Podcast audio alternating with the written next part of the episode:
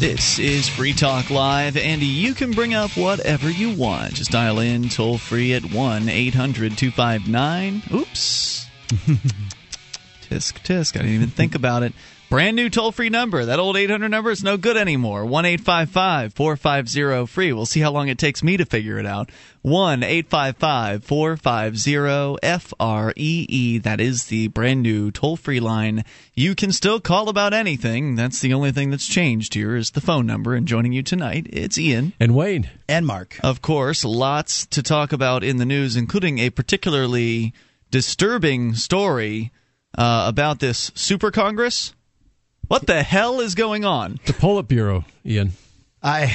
What Well, the hell? Congress has figured out that uh, you know the government is just too Super cumbersome. Congress? It's too cumbersome, and uh, you know it needs to be streamlined and made more efficient.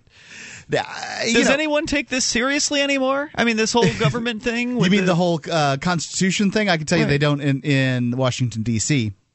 Well, I mean, from that perspective, you could ask you could ask it that way, but also just the people looking at these Congress people and and d- does anybody believe they take the Constitution or or any of this seriously anymore? Well- I mean, look, it's so clear they can do whatever they want to. So, from a government standpoint, um, one might say that this is an improvement.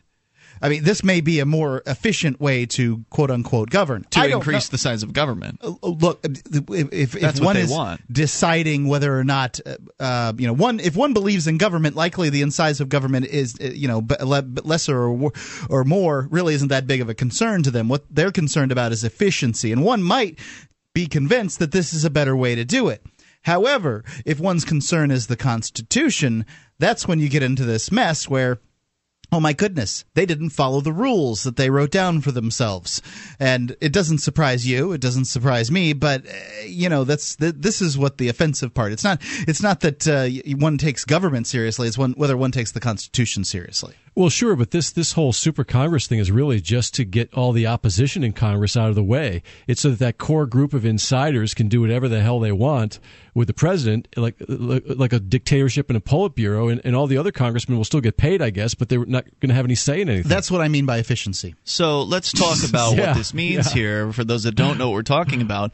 Uh, over at Infowars.com, they've got a write up here where Ron Paul is warning that the all powerful new Super Congress, created by the vote on the debt ceiling, apparently, they snuck it in there, didn't they? will be of those little used to fast track tax increases while concentrating more power over the nation's purse strings in the hands of the Washington elite. Uh, the Super Congress, which was approved by the House, is set to be rubber stamped by the Senate today. So I haven't seen an update. That was written yesterday. I haven't seen an update on this. Presumably they're going to move forward with it. Uh, will establish a new level of unaccountable government and will strip elected representatives of the right to amend legislation or filibuster on whatever issues it sees fit Oh my goodness. not merely limited to the debt situation. The body will have, quote, extraordinary new powers, unquote, to quickly force legislation through both chambers, including gun control, entitlement cuts, and tax hikes. In a statement made yesterday in response to the passage of the Budget Control Act, Congressman Ron Paul expressed his alarm at the establishment of this disturbing new committee, according to Ron, and warned that it would be used to ram through tax increases. Paul said, quote, The legislation produced by this commission will be fast-tracked, and members will not have the opportunity to offer amendments. Approval of the recommendations of the Super Congress is tied to yet another debt ceiling uh, increase. This guarantees that members will face tremendous pressure to vote for whatever comes out of this commission even if it includes tax increases. This provision is an excellent way to keep spending decisions out of the reach of members who are not on board with the leadership's agenda. Unquote. He also added that uh, the committee represents nothing more than a way to disenfranchise the majority of Congress by denying them the chance for meaningful participation in the crucial areas of entitlement and tax reform. It cedes power to draft legislation to a special commission handpicked by the House and Senate leadership. Indeed, the White House has already indicated it will harness the power of the Super Congress, thereby becoming the de facto deciding 13th member to terminate Bush tax cuts from 2012 onwards. Congress will be mandated to carry out an up or down vote with no amendments allowed on the recommendations of the Super Committee on December 23rd, one month after the new body completes its work. which will be focused on cutting Medicaid, Medicare, and Social Security. Mm-hmm. Now, is the suggestion here this is supposed to be temporary? No. Well, why is it why is it saying here that uh, that it'll complete its work on December 23rd? Does that mean that they'll just wrap up for the year and then they'll they'll pick up again next year? I hadn't heard anything about it being shortened, but it's not like I'm some kind of Washington insider paying that close to, attention to it. It seems Plus, unlikely that they'll stop this. Right. That you know what they're going to say once they get away with this, um, and they will they're going to see, whoa, this is really fancy and it works so nice. None of this debating or filibustering or all that other stuff where people disagree mm-hmm. with us. We'll just, you know, straight up and down majority vote in the in this super committee. We don't have to worry about uh, any of the the outsider new Congress critters, the Tea Parties, the freshmen right. that come in with their new opinions and things. We'll just just run this straight stuff straight through. Mm-hmm. Lots Congress. and lots of incumbents. CBS reports that Congress could not modify the committee's recommendation. So this committee makes a decision, then it's passed on to the full Congress for the for a vote, where they can't do anything about it except for a vote uh, up or down on it, basically. So it doesn't sound like they have the ability to truly pass their own legislation yet, uh, but uh, basically they have a way to lock down what can happen to the, the stuff debating process, recommend. filibustering, yeah. amendment, the amendment process, which would right. slow it down and change things. You right. Know, so the so the the super elite all the stuff members that, here, all the all the stuff that was done to slow down ugly legislation so that it died, a, mm-hmm. um, you know, a, a, death in obscurity. Uh, you can't do that it's anymore. not possible now unless you happen to be not on the super, super Congress, in which case, if you were Ron Paul, clearly he's not going to be on there. If you were Ron Paul and you were to propose something, then that could be you know that could be amended because he's not on the super Congress, right? That can be debated, that can be filibustered. Mm-hmm. But if you're in the super Congress or committee or whatever it is, then that's just going to be like being handed down from on high. This this is what we say it should be, and it is untouchable, and you will now vote until we decide to stop letting you vote on it. That seems like the next step, right? Yeah.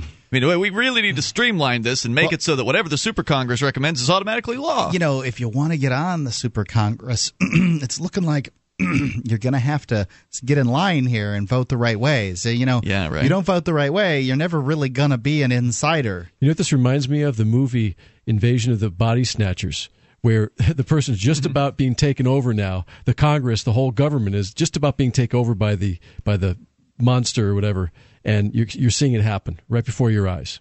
One eight five five four five zero free is the number here. So Congress could not modify the committee's recommendations, according to CBS. If Congress rejects the supercommittee's proposals, then automatic across the board spending cuts of at least $1.2 trillion would go into effect. Second Amendment organizations feared this new super committee of lawmakers will not stop at ruling over the debt issue and that it could move on to target the right to bear arms by pushing legislation on gun owner registration or perhaps bans on semi automatic firearms or an adoption of UN gun control treaty. Uh, the fact the establishment of a body which threatens to completely rewrite over 200 years worth of constitutionally based legislative practice has sailed through with barely a whimper of debate from politicians or the mainstream media is a damning indictment of how this uh, Obama administration's penchant for executive autonomy, which is really just pretty much the same and you know as the Bush administration's penchant, uh, has aggressively seized control of the political process. Mm-hmm. And you know, when Bush was president, I had a lot of Republicans who were trying to justify this executive power grab that Bush and Cheney had done, and I said, "Well, just wait. Maybe even if even if this current president doesn't abuse that power, somebody down the road is going to, right. and we're seeing that now." Oh, don't worry, Wayne. This is a bipartisan uh, super Congress, so they'll still have uh, the Republicans versus Democrats, if you believe that. If you believe that those two groups are really opposed to one another to any significant extent in Washington D.C. That's really all they've got to uh, assuage people here. Well, no, it's it's bipartisan. Don't worry. we'll still be arguing about yeah, things. I, I, yeah, I, bipartisan doesn't mean anything good to me. Yeah. Nope. Well, look at all that has happened over the years. I mean, despite all of the filibustering and arguing and amendments and everything that's uh, that's gone on, look what we have. This is going to take it to the next level, though. That's for sure. As far as them pushing more tyranny and more government down everyone's throats. One eight five five four five zero free where's the issue here? I mean, does somebody actually agree with this? Is there some sort of totalitarian out there that can call in to say this is a great idea? It's Free Talk Live. Hi, I'm Mark Craighead, founder of Crossbreed Holsters. Are you looking for a concealed carry holster? Crossbreed Holsters is the home of the world famous Super Tuck, the most comfortable concealed carry holster on the market today. Try one out and see how truly discreet and comfortable carrying concealed can be, and find out why we call it the ugliest holster you'll ever love. We are the standard others try to imitate. Get the original. Get your Super Tuck at crossbreedholsters.com. Again, that's crossbreedholsters.com.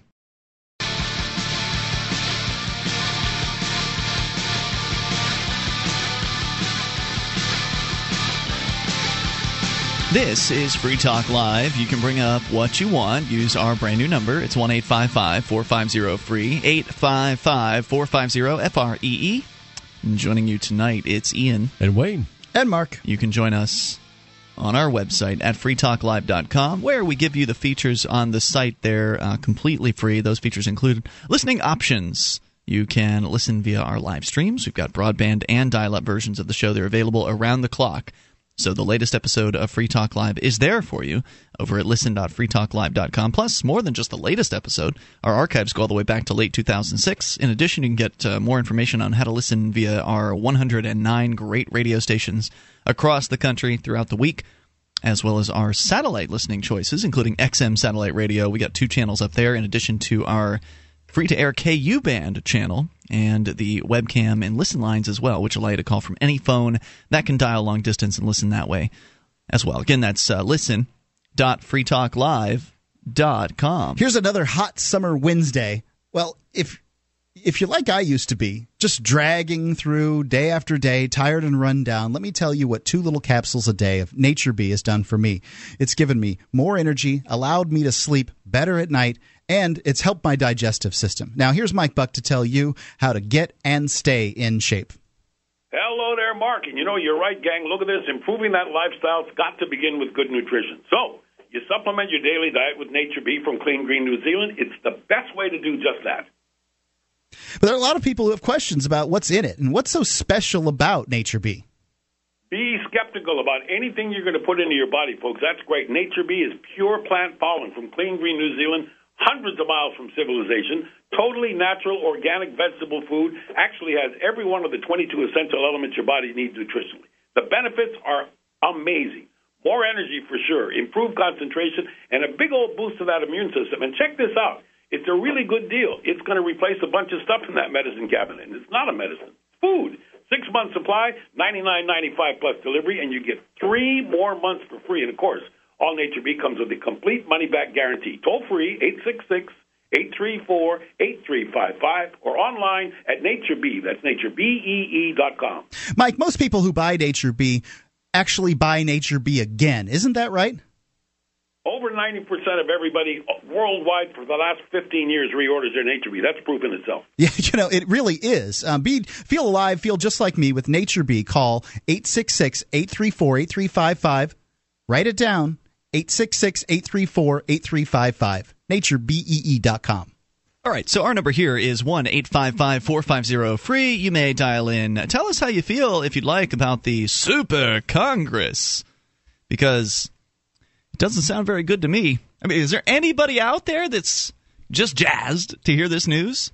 Is there anybody out there that thinks that well, this is great for America? We really need to have uh, 12 people from uh, the House of Representatives making decisions for everybody. Mm-hmm. I mean, if, if, you thought it was bad before, and it was, if you thought Washington, D.C. was just full of uh, corruption and bad news, this is even this is even worse. I mean, it takes it to a new level. It just goes to show you, though, that some of the corrupt insiders there uh, are starting to get overrun by the the newer congressmen from both parties that are trying to reform things, and they're trying to prevent that because they can see that there's a lot of momentum behind the Tea Party and behind libertarianism in this country, and and so it's a pretty desperate move, I would say. Yeah, I, I think the Tea Party is kind of like uh, Republicans and libertarian clothing, um, sadly. But some some are, yeah. Uh, you, the ones that got elected are. Um, a lot know, of them. Rand yeah. Rand Paul is probably a little little better than than most of them, but uh, most of them really, you know, not not not great uh, representations. But that doesn't change the fact that they're there shaking up the status quo. Whether they're you know whether they're my favorite people or not, they're shaking up the status quo, and that's what makes Washington insiders very upset. So it really just is right in line, though, with what's been happening over the last decade. If you look at the power that's been aggregated to the executive uh, branch, to specifically to the president, of course, the president for more than the last decade has been doing uh, things like executive orders, just writing executive order after executive order, and of course, a lot of that has almost almost feels like lawmaking ability uh, to it.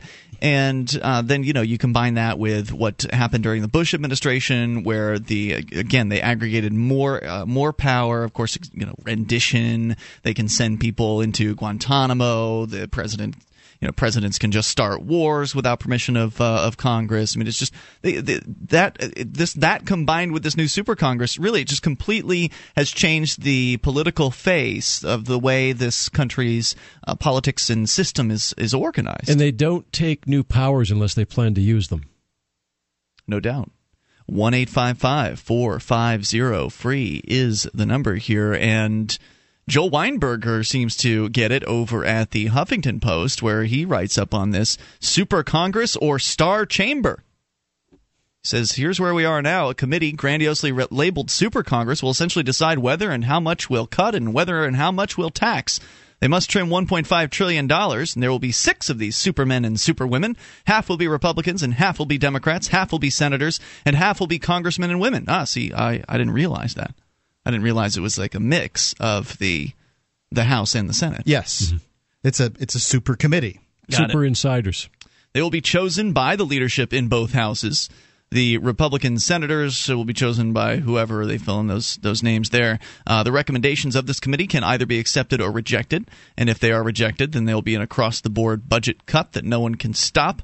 This committee is to make its recommendations in November, and the vote is to come in right before Christmas so as to maximize holiday cheer and good fellowship. now, again, it does sound as though they have the intention of disbanding this thing, but I think we all know that when a government starts something. Nothing, nothing says eternity like a government program. Right. That uh, it never stops. So of course they're going to move forward with this, and then once they disband it, they'll come back and they'll say, "Well, this was so useful." That we just need to get bring it back every single year. Right? That the people didn't rise up with pitchforks and torches when we put this up the first time. Let's do it again. So 855-450 free uh, is the number here and he goes on to talk about how, you know, he sees that this is changing the entire face of what he believed was a representative government.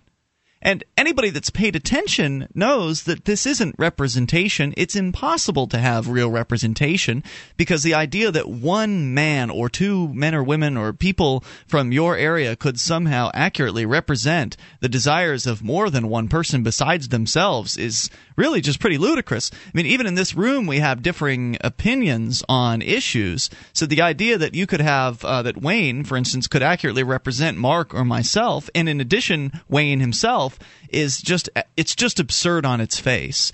But to really whittle it down from hundreds of representatives making decisions to a dozen of these people really just shows the absurdity for, for what it is, I think. To anybody who hasn't been paying attention, this should be pretty crystal clear at, the, at this point. It's also a possible sign that austerity is coming to this country, like over in Europe and some of the other countries. What does that mean? Austerity is, is what happens when a country gets into a lot of debt and the lenders say, well, we want our money and we want our interest. So what often happens is and this happened in Latin America in the 90s as well, is that they raise taxes and they cut all the whatever government services are, are left. They cut them and and so they they know the Republicans are also very opposed to tax increases, but they know that that the budget is so messed up that they want to increase everybody's taxes. They're going to say it's taxing the rich, but the middle class is going to get hammered. Mark my words. Eight five rich don't pay taxes. Four five zero free. That's one eight five five four five zero free. There's more coming up here, including another lemonade stand crackdown, and of course your thoughts about whatever you want. It's Free Talk Live. As a smoker, you know traditional cigarettes are unhealthy, and the taxes feed the very beast stealing your freedom to smoke. That's why the Vapor Station offers an assortment of electronic cigarette kits. Each rechargeable, refillable kit is an effective, affordable alternative to smoking. No combustion, no tar, no foul lingering odors, and no smoke, secondhand or otherwise. Just inhale pure enjoyment and exhale vapor. Take a puff just about anywhere without getting hassled. Get your e cigarette kit now at vaporstation.com.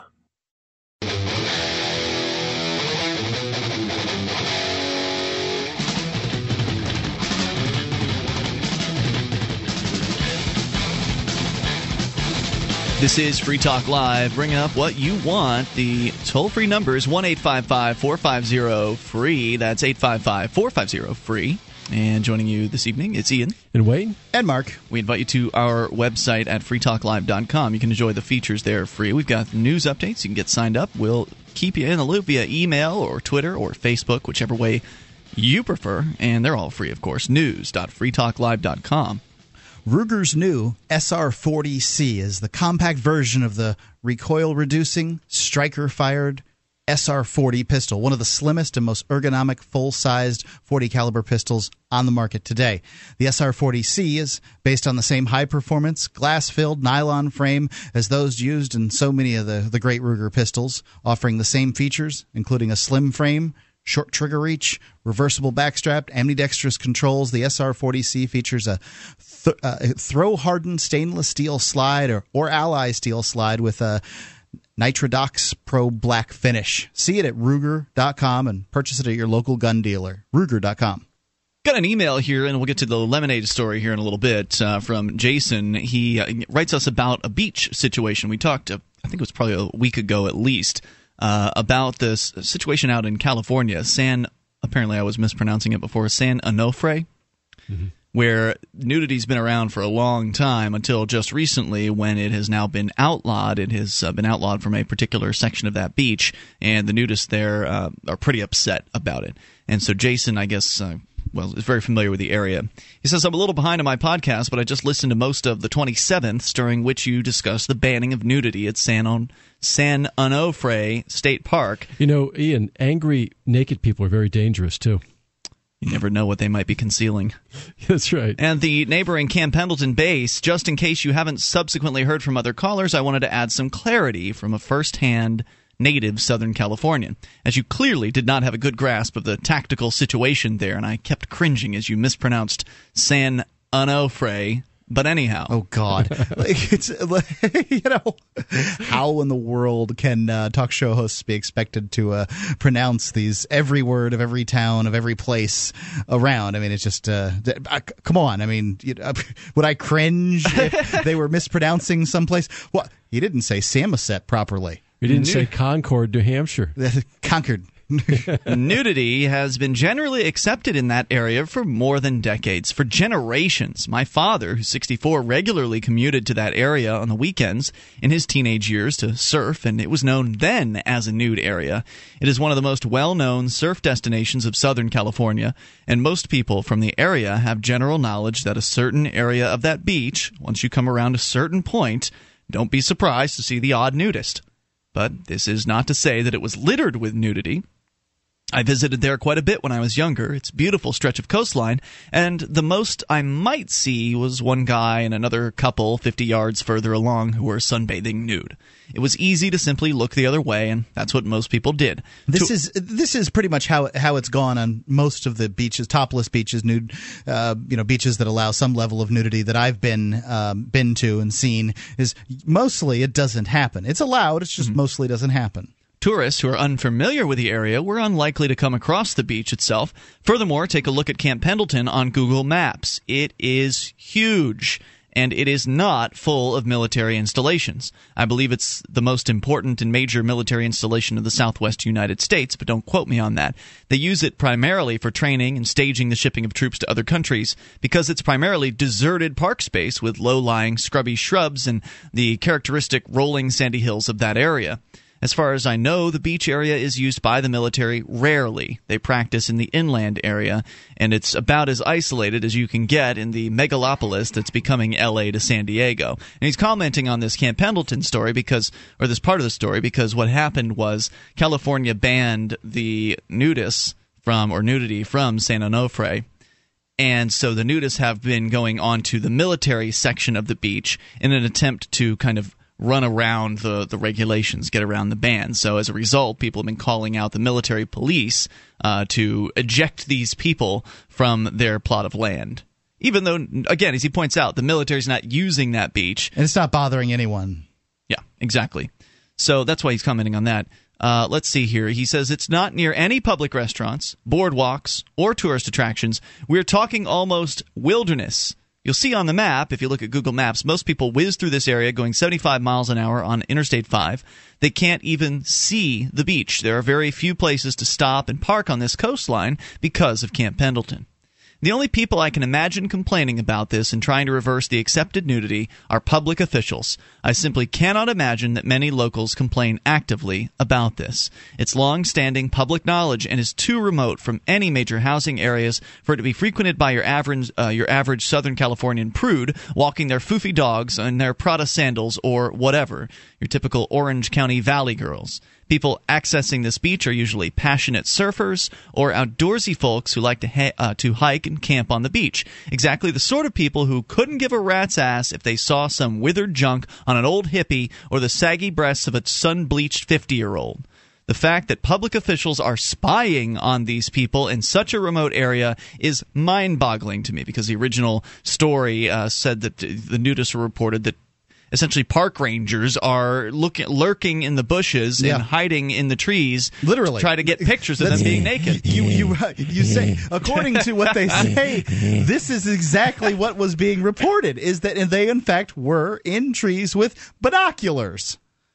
What a huge waste of money, he says. It's not like they have a military building right there they can stroll out of. Rangers, officers, officials, whoever are getting up in the morning, preparing for a day of lying in the hot, unforgiving sun, and then basically bushwhacking through the Pendleton base to spy on naked people. Insane. Also, They just get so paid you know, for that? They get paid right they do. your money. Sweet. They get a sweet, sweet government paycheck and benefits and pensions. Well, as long as the pension funds last, and that's not working out too well. I'd like to see that job description. Also, just so you know, no one can own beaches in this country. Mark said something like, I don't know what it takes to buy a beach. All beaches are public property. It depends on how you define beach. Um, as I understand it, it- it's the high water mark or something like that. Um, I mean, but you can own the piece of land up to which the water goes. I see. So, I mean, yes, you can own beaches, but if you wanted to walk in the water, you know, where your toes are just covered with water, you're allowed to do that. He claims that private property begins where plants begin to grow and the sand ends. That's not my understanding, but maybe it's different out in California. I, you know, Or I, is that a federal thing? I, I would I would imagine it's a federal thing, but um, you know, I I couldn't tell you precisely where it is. It's my understanding that if you're walking with the, your toes covered in water, you're you're fine. And remember, I've done my fair share of fishing out in uh, the Sarasota Bay. He says the best that a private owner could hope for is a beach that's inaccessible from land except through their own private property, and even then, it's still not illegal to approach those beaches from the sea itself. He says, anyhow, I couldn't believe my ears on this story. Keep up the good work from Jason. So a little bit of an inside scoop there on what it was that we were talking about with this San Onofre uh, beach, which is fairly remote uh, in the beginning, and so it's not like there are a bunch of kids running around out there seeing all the naked people. And as he describes it, there really weren't that very many naked people out there at any given point in time anyway. So what's the big deal? Well, one of the claims is, is uh, um, you know, from the other side was there's humping going on in the woods someplace. Oh my goodness! Well, Can't have that happening. I'm just I'm just saying let's let's let's characterize it if that's what it is. Let's characterize it as what it is, not what Somebody it's not. wants to hump in the woods. Who cares? there are lots of woods where lots of people have humped. I'm sure. What is the big deal about uh, people and their opinions on sexuality? One eight five five four five zero free. I think it's it, it, all these things. I think are just to show everybody who's boss. Mm-hmm. It's it's really just a punking exercise, if you ask me. Well, they certainly are uh, doing a good job of showing everybody who's boss, especially little girls running lemonade stands like in Coralville, Iowa. By the way, I actually went to a lemonade stand today. I have not gone to a lemonade stand in a, in a long time. Haven't really had much of an opportunity. How was it? It was good. The lemonade was very good. It was 50 cents, and it actually came with a garnish, which I was really pleased with. A it little had lemon a garnish? Strawberry. Oh. There was a strawberry kind of pushed onto the top uh, part of the cup. Wow. Yeah. Quite So- a fancy lemonade stand. And is my understanding that lemonade stand was allowed to operate unmolested by police interference, but not so in Coralville, Iowa. We will give you the story out of that location. It seems like there's at least one a week of these things. It just doesn't stop. 855 450 free. This is Free Talk Live. You know the US dollar is devaluing. You can see it happening every day. You know a new currency will take over at some point. Wouldn't you like to be in on the ground floor? Bitcoins. They're a decentralized, anonymous internet currency. They're free to use, free to accept, and free from inflation forever. You can use them anywhere in the world, and their value seems only to be increasing. Find out more at weusecoins.org. Don't be kicking yourself in the pants in a month. Your dollars are going down. Bitcoins are going up. Weusecoins.org.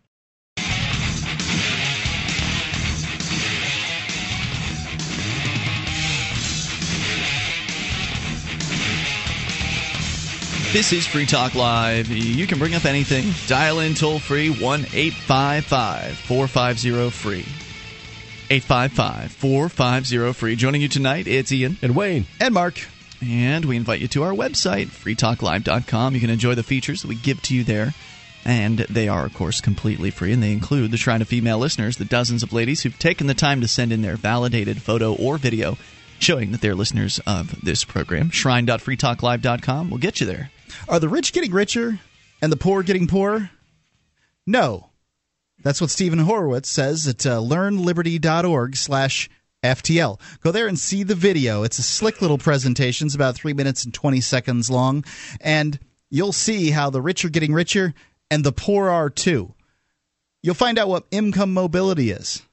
You can go see it all at learnliberty.org slash FTL. When you're there, check out the Learn Liberty Academy link. It's on the right hand side. It's a course for people who want free online continuing education in economics. Yeah, I- and you don't like reading those pesky books. Which books are you reading to? It's a course for people that Oh, don't like see. reading those pesky books. It's great information. I feel a little smarter after I watch every single one of those videos. I, uh, you know, the fact is, I've, uh, I, I, I'm taking this uh, the same course, and that's the reason I'm pushing it because I think it's pretty awesome. Um, you can, uh, you know, you go through it, and and and you, you know, you get little achievement le- levels and stuff like that. It's neat. There's questions to be asked about each of the videos. yeah, it's nice because you get brilliant academic types explaining things in easy to understand manners. You don't have to pour through some tome of academia to try to figure People this pay, stuff pay out. thousand dollars a credit hour for this stuff. You can get it for Yeah. free at learnliberty.org slash FTL. All right, so uh, one one eight five five four five zero free is the number here. Yet another attack on a lemonade stand. It has happened again. This time in Coralville, Iowa. Police in Coralville Coralville. shut down at least three lemonade stands run by children over the weekend. Over whatever RAGBRAI weekend is, R A G B R A I. Can somebody check on that for me? RAGBRAI. R A G B R A I. According to KCRG TV, Dustin Krutzinger said police shut down his four year old daughter's lemonade stand after just 30 minutes. Now that's fast response time. I mean, sometimes you can barely get the police out to a rape scene uh, in 30 minutes, but boy, you set up a lemonade stand and they are there lickety split. According to Krutzinger, the officer told his wife, This isn't the first time I've had to do this. Krutzinger said his daughter was selling lemonade for 25 cents a glass. Oh, you see, she was being too competitive. That's what it is. She's selling the lemonade too cheap. The other lemonade stands were complaining because uh, she was undercutting their, their rates. I don't know what. It was probably some grumpy old lady down the street or old old guy uh, down the street calling the police. But I think it's a bicycle event. How else would like a, like a motorbike or No, a bi- bicycle? That's why I call it a bicycle. right. right. See, motorbikes have motors on them. Yeah, yeah. Well, sometimes bicycles have motors on them, but yes, I see where you're coming. We call bicycles bicycles and motorbikes motorbikes. You are correct about that. She had made less than five. I know it doesn't make as much sense. I mean, you would think when you think of an event, you think of uh, you know, Harley Davidson stuff like that. According to the city of Coralville, four-year-old Abigail Krutzinger was in violation of a two-day ordinance, which required all vendors to have permits when RAGBRAI rolled into town. Josh Schamberger, president of the Iowa City Coralville Convention and Visitors Bureau, said the ordinance was passed to protect the riders from possible health risks. Oh, see, they're looking out for you because you know these little kids with their lemonade stand. Clearly, you know there's big time risks involved with uh, getting lemonade from a small child on the side of the They road. They could be using artificial sweeteners, Ian. RAGBRAI is the Register's annual Great Bicycle Race across Iowa. Aha, gotcha. Is this in Ohio? Uh, nope, this is Iowa. Iowa. Okay, well, that makes sense that it's in uh, um, uh, Iowa this because is Coralville, Iowa. I see. I thought it was Coral. I got it confused with Ohio. Josh Schamberger says that he fears that the work of 500 volunteers may be forgotten and that lemonade stand shutdowns will be remembered Similar ordinances have been adopted in other host towns for years, he says. This is this is common. We've had these regulations for a long time, and now these little brats want to come out here and enterprise off of these bicyclists. They think they can just come out here. And, Opportunists. Right. They They carrion birds. they think they can just come out here and set up their own little entrepreneurial business without begging permission first. We need to send the health department out. We've got to have an inspection process here involved. How the hell do you inspect uh, lemonade? Do they expect anybody to believe that they would actually be keeping you safe from something by giving these girls a permit? That's right. That that's the really ludicrous part of this. That somehow there's a difference between lemonade at a stand that is permitted and lemonade at a stand that is not permitted. As if the uh, you know the the local health inspector comes out with a little eyedropper, sucks up some lemonade, drops it in a test tube, and tests it for anything. I mean, please, who is this flaming stupid to believe that these permits do anything? Permits raise a lot of money. That's Yeah, what they that's do. all it is.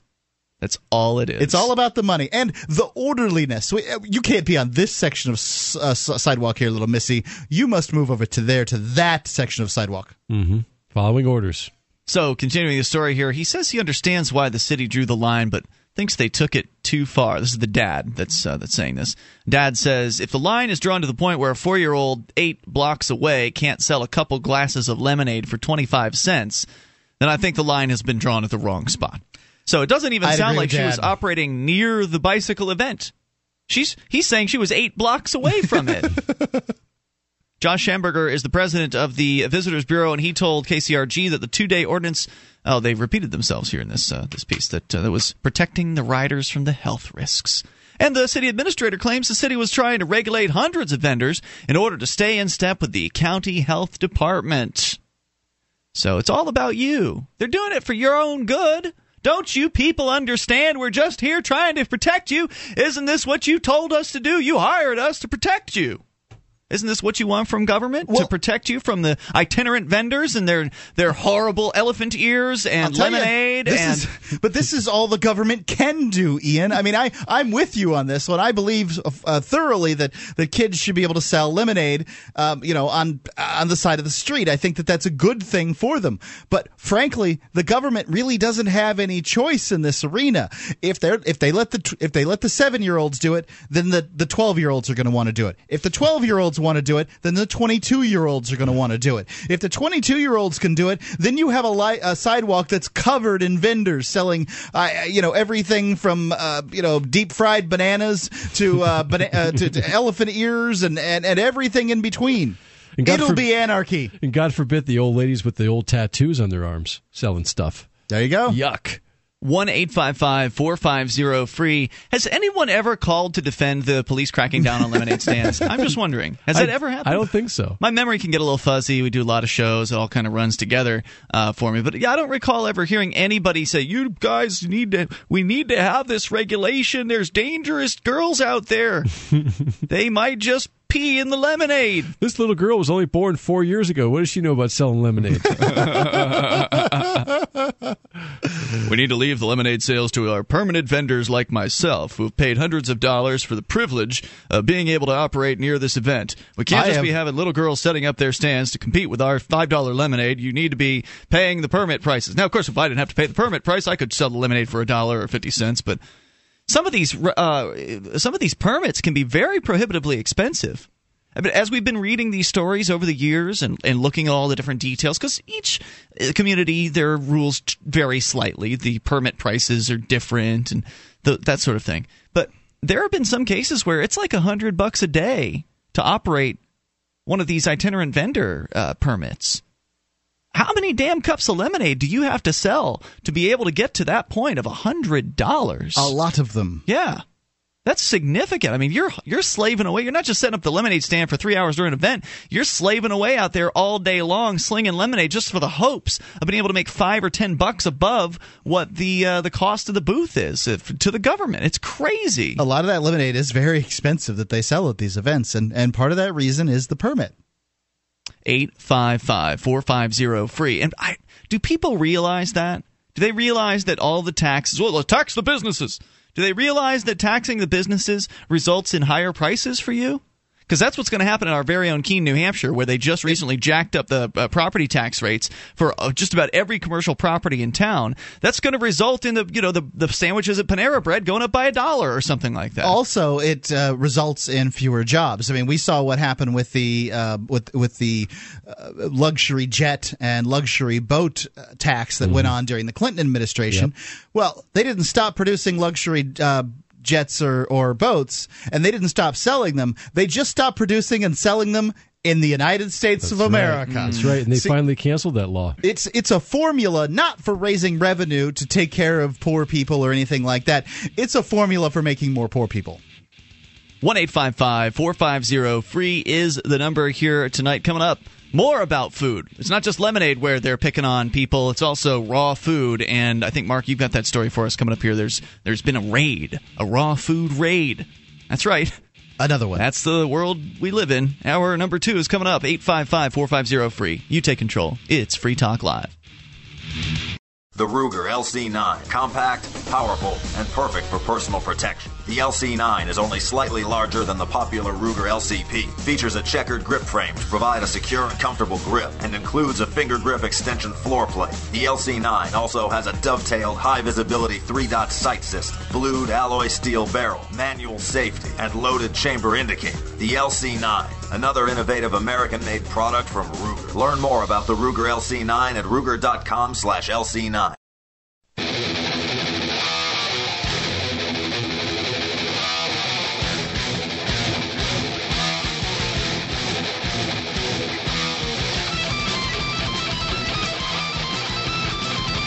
This is Free Talk Live. We are launching into the second hour of the program. The toll free number for you, it's brand new 1 855 450 free. That's 1 855 450 3733. And joining you tonight, it's Ian. And Wayne. And Mark. 1 855 450 free. You can call about anything. Coming up, Mark, you're going to tell us about a crackdown on people selling raw food. But first, we've got Joe on the line listening in California. Joe, you're on Free Talk Live. Hello. Joe? Do I have Joe? Joe going once? Can you hear me? There you are. Go ahead, Joe. Yeah, I was uh, just curious about uh, no longer paying the extortion uh, to our over- overlords. Um, and I've heard you guys talk about it several times, and hmm something that comes up is my wife has been with her job for many years, and so I don't want a red flag to come up when she starts claiming exempt. And so I was just curious if you guys had any experience with this, and of course I'll listen to future callers if they if it comes up as far as not getting like audited just for. You talking about? Are you talking about how to stop paying federal income tax at a corporate job? Extortion. Yeah. Right. Well, I mean, some people don't have corporate jobs. They might, you know, be their own business owner. In which case, it's a lot easier to just stop paying. But so you're you're yeah. asking about how does somebody who works at a corporate job get the corporation to stop stop withholding? Exactly. Well, uh, as far as I know, the only way to go about doing that is to, you know, essentially file exempt or whatever, and um, you know hope for the best. I I have had friends that have done that, but they didn't do it long enough ago that I'm comfortable in saying, "Hey, it was no big deal." Well, how does how long ago have your friends done this? Um, let's see. One of them was about five years ago. Five years. So that person has been working at the same job. Uh, I don't have then? information on him up to this point. I, I do know he's not in jail. Well, that's a good thing. So uh, I don't I don't think he's changed the, the his status, but it, he could have. I don't see this as being an easy road. I mean, for anybody, obviously it's a risky road. Any old any old way you slice it, whether you're working at a corporate job or not, it's still going to be risky because even people without corporate jobs still have things like bank accounts and and other uh, items that might be being reported to the IRS. So if they are filing exempt, that means they're still you know the IRS still has some sort of paperwork uh, that's that's come in for them and so they're going to know they exist. And there is the chance that at some point they're going to come into the corporation and say, "Well, we've determined that this person uh, needs to be paying taxes and that they owe this X amount of money," and that at that point the corporation, being an obedient little thing like they are, because a government created entity, right, uh, they will go ahead and they will start uh, essentially levying that person's paychecks and taking out yep. whatever arbitrary amount the IRS decides is uh, is okay. So this is you know it's interesting to me to find find out, and I would love to hear other people's stories. Is there somebody out there that can claim that they've been, for instance, working at a corporate job, being labeled as exempt, and for 10 years the IRS has done nothing? That, that you've I'd be interested in anybody who files what is it called a W four? What is that that thing that uh, people f- Yeah, fill out when they get jobs? mm-hmm, W four. I'd, I'd be interested in anybody because I I work for myself. I don't file one of these pieces of paper with the government to tell them. I wouldn't even know what my paycheck is going to be. I I make money off of selling ads for this radio program.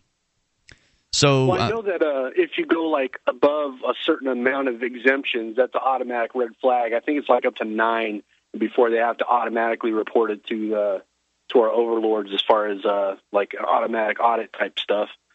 But it's, and also I know like there's a ten thousand dollar like if you go to a dealership and buy a car and put ten thousand dollars cash, that's an also uh, uh, just about an automatic audit type thing. Yeah.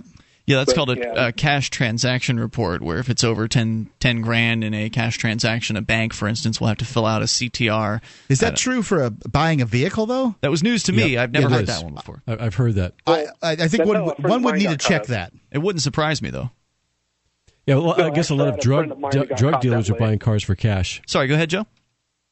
Yeah, that's how a friend of mine actually got caught. Was he hadn't paid taxes in like seven years. He, he worked on and off and was uh, uh, had claimed exempt the whole time, and then uh, he bought a Camaro outright. And then uh, that you know, next thing he knew, he was getting audited and owed like thirty thousand dollars or some insane amount. You know, uh, I, I would say that if you're probably in that case, you'd be buying used from an individual rather than going to through a dealer. Hopefully, Oh yeah, of course. Well, now that you know, now that I know, yeah, of course. yeah. That's a, a- you know once you know. Now, Joe, you're calling from California, and you're calling regarding your wife, uh, perhaps opting out. What yeah, about you? I, I myself, I'm a I'm a agorist as it is. I I work on cars out of my garage. I'm the ASE certified technician. oh, wow, Shade Tree mechanic. several Shade Tree ASE Yeah, certified Sweet. mechanic. ASE certified. That's kind of an insult. Wait, call what's- me a shade tree, but yeah. Well, I thought I thought a Shade Tree mechanic is somebody that works outside the system. Is that not accurate? Um, well, no. If you're in a shop, you know, I've worked in several shops. You're in a shop, and the car comes in, and it's all monkey wrench. You're like, oh yeah, they must have had some shade tree mechanic. I see. on. I must have had the uh, the wrong It's got- definition. it has dual. I, I would imagine that it has dual definitions. I mean, a shade tree mechanic would be a person who works outside of outside of a sort of establishment. At the same time, I imagine a lot of them can make some errors, especially on new vehicles. No doubt about it. So there's a lot basically, you're saying that you haven't paid uh, taxes in a fair, fairly long period of time. Oh, I've been. Well, I've worked at several, you know, tax-paying shops, especially before my awakening to freedom. In fact, I named my daughter Liberty that I just had, but uh, Very nice. but uh, yeah, I'd, I'd paid taxes before, and I, you know, I do side jobs here and there. But you know, since my last job, when I quit and told, because I was actually working for like the city out here, and you know, when I found out what was going on, I'm like, I told my boss, and he was very sympathetic. We got along together, and you know, he's he's like he was sounded like fiscally conservative, and I told him, I said, I can't work here anymore. This job is funded by theft. And the look on his face, you know, it, it, it's not like a confrontational thing. Me and him were pretty close, and we still talk. But you know, the the, the he, I got this funny look, and then and then when I explained it to him, all the way down to you know, you getting shot in your house because you're trying to defend yourself, you know, the light bulb goes off, and and so. But yeah, I I always like to tell that story that I told my boss I had to quit because my job was funded by theft. So here's one more question I have for you. If you're in California, is there not a state income tax in California? Oh yes, there is. So how does that complicate this matter? Um, just another audit, I guess we'd have to try and dodge. Is there a separate said- form, like you know, you've got the, the IRS W four form with all these exemptions? Is there another form like that for California? Um, I don't know. When you go in and you get a job, they just drop like three or four pieces of paper and you just fill them out. I think they use the same W four though. I'm not sure. This is one of the uh, problems I can foresee for you is the idea that the federal government is pretty busy. You know, they they've got a lot of things on their plate as far as going after tax uh, people that don't pay taxes and such. And plus, and they can print have- money. They can print money, and so they're not as concerned. Right. Whereas the California state government is pretty in, much in hot water financially, and they're going to want as much money as they can possibly squeeze out of people. They're going to have a higher incentive to uh, go after the so called tax scofflaws in these cases. So if I were you, I'd get the hell out of California and you know move somewhere where there's no state income tax before trying this little experiment, or you know, or try it and then make the plans to leave as soon as possible. That way you can save a few extra hundred dollars from your paychecks while you're waiting to leave. Uh, but it would seem to be extra risky to do it in a place like that where you've got a state income tax and extra extra basically you've got an extra set of tax bureaucrats that could decide to take an interest in your wife, and I think that's that's a pretty intimidating scenario. Yeah, we've uh, been saving uh, gold and silver. I, with current prices, I got about nine thousand dollars in gold and silver saved up, and then as soon as I could afford to buy something outright, we're gonna move up to New Hampshire and get the hell out of this communist Fantastic. Well, I don't know if I'd wait until I could afford to buy something outright. Uh, if, if you can get a down payment and get get something going, that that might make you know that might work for you because, for instance, uh, there are there's a fair amount of demand up here mm-hmm. for incoming movers to have a place to land and somewhere to get get their feet wet and get started. Uh, so it's not hard to get a place rented out. For instance, there's a there's a couple that has bought a couple of places up here in Keene, for instance, and they've had no trouble at all uh, filling them up with uh, liberty-minded activists as, as tenants uh, for their for their location. And you're renting there anyway. What's that? He's renting there anyway in, Who's in California. Where? Oh, right, right. Yeah. Gotcha. Hey, thanks for the call tonight. Good luck, man. I appreciate hearing from you. Uh, one eight five five four five zero free. That's eight five five four five zero F R E E. If I were in California, I'd want to get out as soon as possible. So more coming up here. It's Free Talk Live. We'll also tell you about the Free State Project and what that's uh, all about here in moments. Bitcoins. You can buy them and you can sell them. They're a great little commodity. You can accept them for your own products and services. But what do you do once you have them? Why, you spend them, of course. SpendBitcoins.com allows you to spend them all in one place.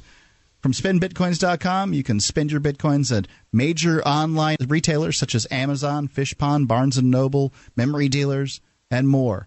When you want to spend bitcoins, go to spendbitcoins.com.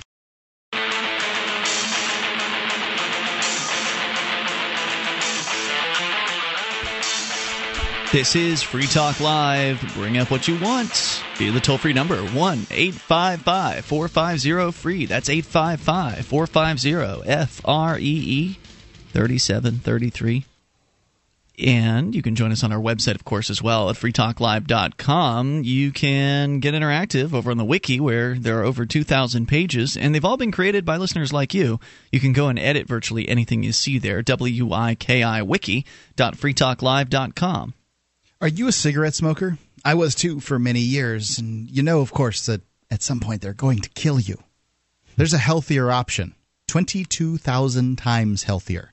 Vaporsmiths.com. A pack a day smoker will save about $120 a month right off the bat, and it tastes better. No more ashtray mouth, no smell, no secondhand smoke. You can use it just about anywhere. No more stepping outside into the snow to smoke free shipping on orders over 60 bucks, and a free starter kit with the purchase of 40 cartomizers. Since the 40 cartomizers are about $69, you'll get free shipping. This is the best deal running on one of the best made vaporizers that you can buy. It's vaporsmiths.com. You can use coupon code FTL to get, to take advantage of all the deals. You can call 855 to get vapor Go to vaporsmiths.com, 855 2 get vapor, vaporsmiths.com. All right. Our number here is 855 450 free. You may call in about absolutely anything. Uh, that is the point of this program.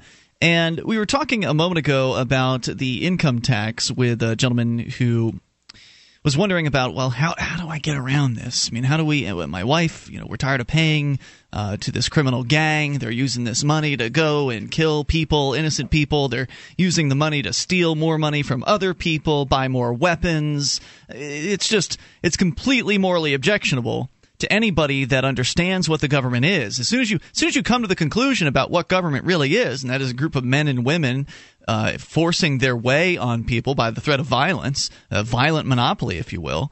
As soon as you come to that conclusion, it, becomes much more difficult to start, you know, to continue doing as you've done. It becomes much more difficult to go along with their demands. It becomes much more difficult to pay their extractions. And I don't blame anybody for wanting to throw up their hands in frustration and say, "The hell with this! I'm done with this." I, I just can't bring myself to pay it anymore. And in the case of the federal government, I would say smart move. It's a way for you to uh, to aggregate more money from every single paycheck. And the problem is, eventually they might figure it out, especially if you're at a corporate job, and then they'll use the corporation to leverage against you and possibly take more money down the road. But if you're planning on leaving your corporate job, then so what? Go ahead. Why not? What's there's always going to be a risk, though, right? I mean, it, please don't don't don't make it. I don't want to make it sound like I'm not saying this is completely risk-free endeavor. The government believes that your money is theirs. The government believes that they own you lock, stock, and barrel. And you know, if you look at what government is, it is this uh, entity that has evolved from king serf relationships. Why in the world would they not think they own you? The king certainly believe they owned the serf you could believe the government own believes they own you. Well, and now, they don't tell you how you have to work, and they don't tell you if you have to work, but they do tell you if you do work, they demand a good portion of your money, somewhere around half of the money that you make. Some government entity, whether it's in fees or taxes, state, federal, local, municipal, whatever it is, they want your money. Until you stop acting like you're a serf, they're going to keep treating you like you're a serf.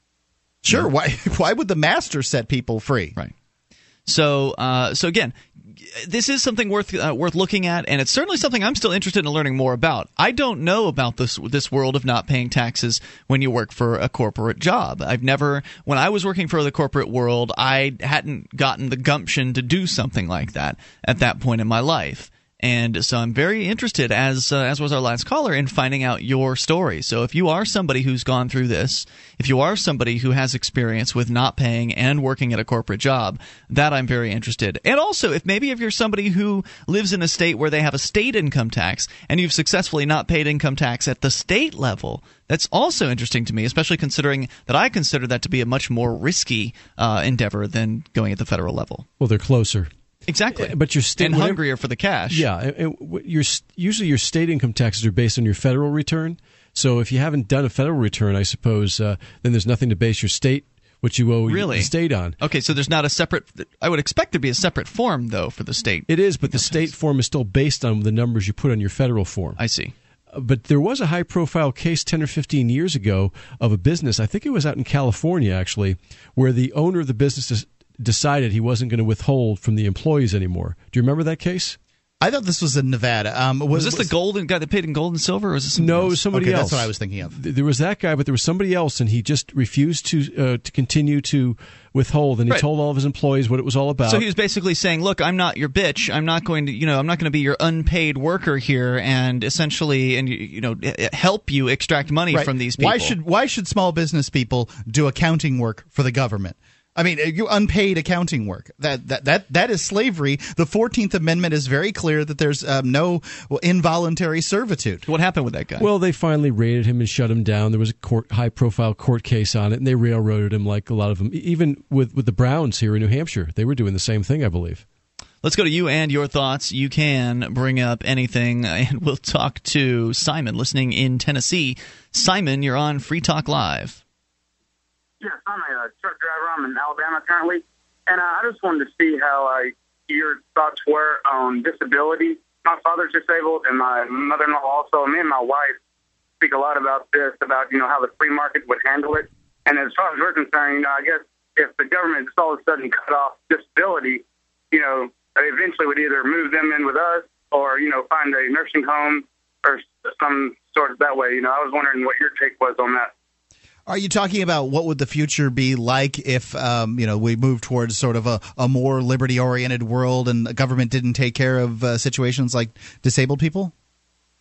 Yes, and uh, even a bigger subject, I guess, because you know people like uh, one solution is if you had a job, you could put into a fund that would your work, you know, in case you got disabled, kind of like long term and short term. Sure. But as far as like uh, mentally handicapped and uh, how maybe that would work, uh, you know, because maybe they're born like that. I guess that would go along with the parents in that situation. Well, you've got to as look to the com- But, you got to look to the community. I mean, it, back in before you had all these government handout programs, you had things like mutual aid societies, charities, uh, g- people in the community that would come together to help out those that were in need. Let, let, let, let me first uh, address that, excuse me, about 25% of insurance claims are considered to be fraudulent by insurance companies. Uh, they, they send out investigators, they find some guy driving a golf cart who claims to be blind or something like this, and uh, that's 25%. My assumption is that um, when you start looking at fraud inside the government where they don't check nearly as hard, you're probably going to find some number that's higher than 25%. bet you're right. I don't know if that number is 50%. and I'm not willing to go that high, but I would be willing to say that there's another percentage of people that sort of, um, you know, might be disabled, but not so disabled that they really couldn't find other work. Remember, there are a lot of people that make money subsistence level money and higher just by working on the internet, doing telephone sales, doing all kinds of different things. There's other work out there. So one would have to ask what the percentage is of people that would really be genuine people that couldn't work. Like you said, mentally handicapped to a severe amount. Maybe they don't have arms and legs. And then the other factor is how much of the money would actually go to them as opposed to the bureaucrats that run the current system. Uh, in Mm-hmm. That's the free marketplace, the people that need help would get the bulk of the funds, whereas be- because of competition of charities and things like that, whereas with this one size fits all monopoly, uh, we pretty much all get screwed over. More coming up. This is Free Talk Live. Have you ever wished that you could buy, sell, and trade in silver in your community? Del Valley Silver has a no cost turnkey setup for you. You recruit six to eight businesses in your area to accept Del Valley Silver rounds as barter currency, and your wish is granted. You get paid, and you promote the use of real money. This isn't like so many other silver currency setups where it's really just a system to sell high priced rounds. It's a free market system based on Austrian economics. DelValleySilver.com. DelValleySilver.com.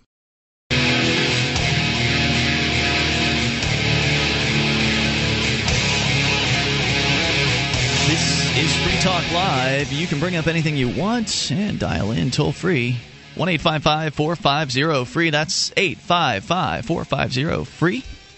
And joining you this evening, it's Ian. Wayne? Ed Mark. Inviting you to our website. We've got a lot of features, including archives. So if you've missed a moment of the show, no problem. They're right there. Easily downloadable, right there on the front page of the site, the last week's worth. And then if you click into the archive section, that takes you all the way back to late 2006.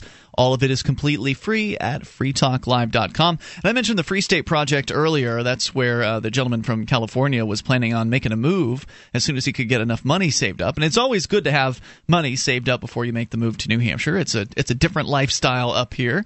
Uh, it's an interesting place to live, and you'll be surrounded by like-minded, liberty-oriented people. At least that's the intention if you're moving for the Free State Project. Hundreds have already made the move. The three of us in the studio tonight are included in those hundreds. Wayne, you were here before we were by at least a year and a half, maybe two years.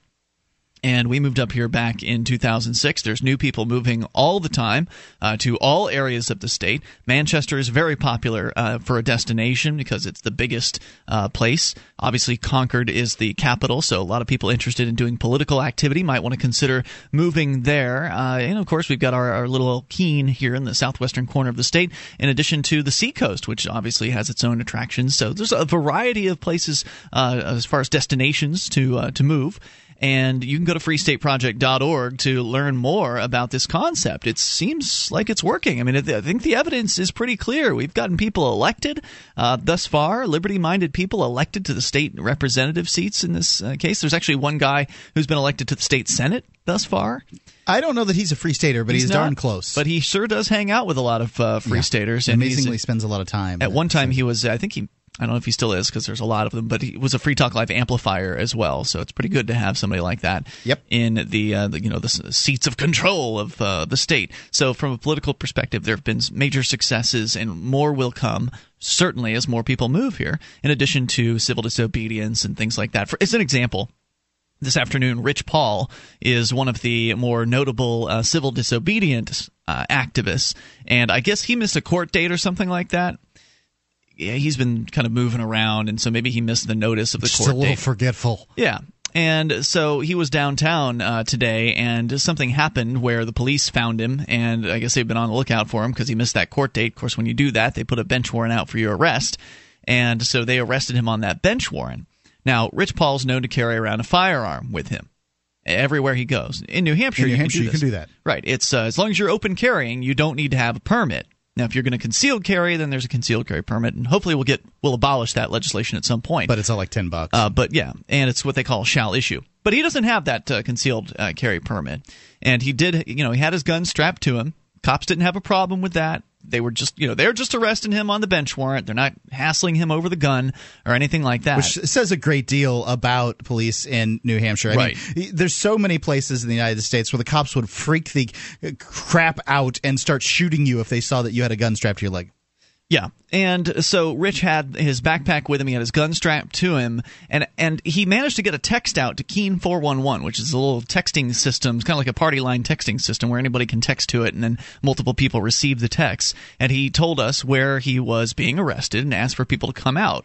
And so by the time they were getting him in the police car and closing the door on the police cars when I arrived, uh, Ademo was there from copblock.org. He'd, he'd arrived before me because he was already downtown uh, and it just kind of just come down Main Street. And then somebody else arrived just a couple minutes later. So we had three guys with video cameras, all three of us, on scene for Rich Paul's arrest, literally within minutes of uh, That's of him sending that, time. that text message out. And because we were there, they were able to turn over his possessions to one of us. Now, again, this is another highlight on the difference between the cops around here and the cops in some other places.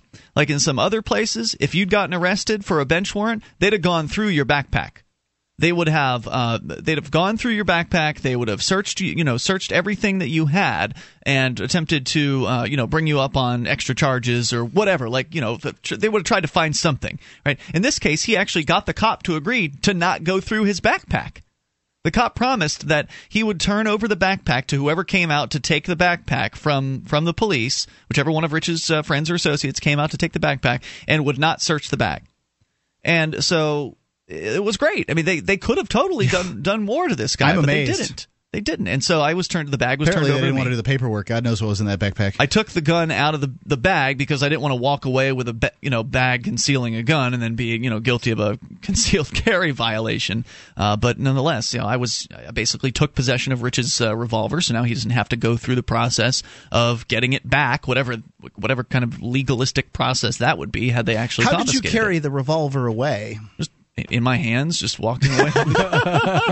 revolver. Why not just strap it to your leg? It was uh, it was in a um, a holster. Thank. Uh, hold So- on. So it was a revolver and a holster you're Yeah, carrying around. It's better that's than just walking around with a revolver. I mean, it's kind of a funny. Well, welcome to New. Hampshire, man. This is the second time that I've actually carried away somebody's firearm when they were arrested. The first time was uh, was Anarcho Jesse when he was doing his gardening thing in the the central square.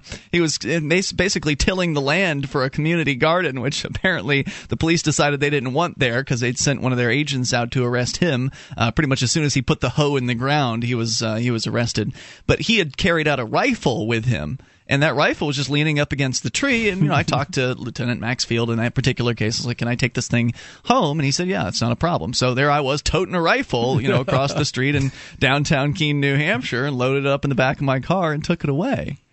So it things are a little bit different here. I guess that's what I'm trying to tell you. And when you've got activists around who are willing to help, uh, they actually, you know, they'll jump at the opportunity to help you as long as you're worth helping. You're not a jerk or something like that.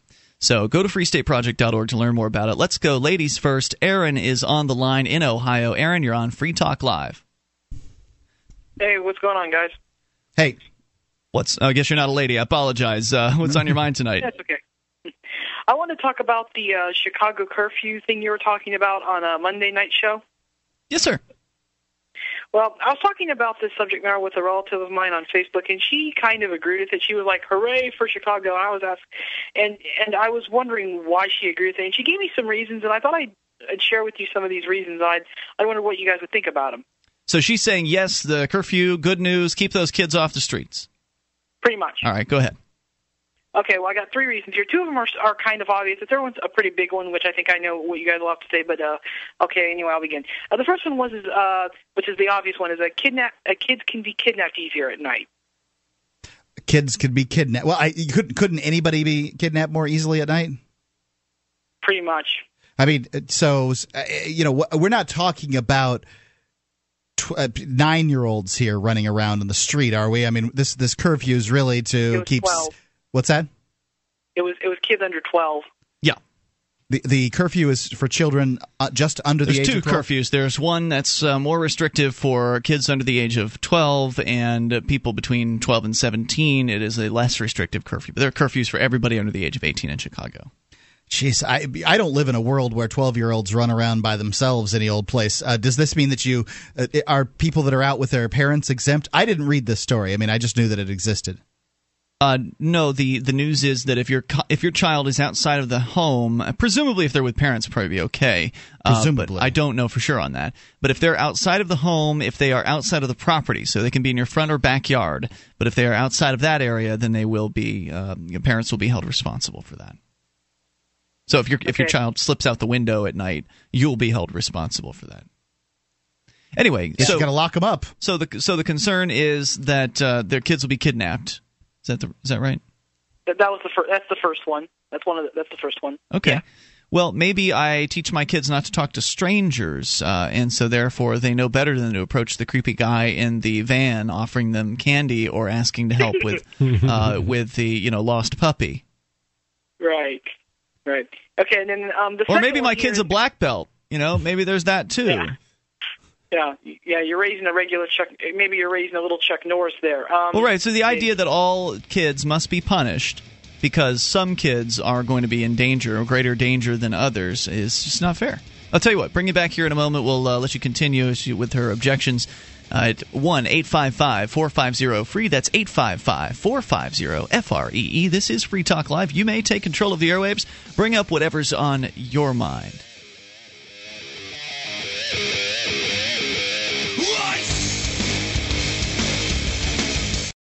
This Your Family Today tip is brought to you by Carnation Breakfast Essentials, helping your family get off to a nutritious start every day.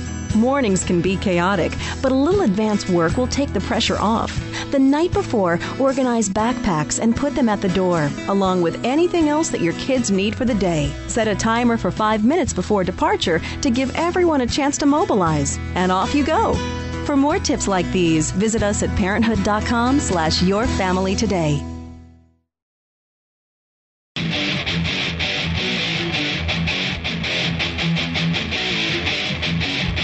This is Free Talk Live. You can bring up anything you want. The toll free number, 1 855 450 free. That's 855 450 3733. And joining you tonight, it's Ian. And Wayne. And Mark.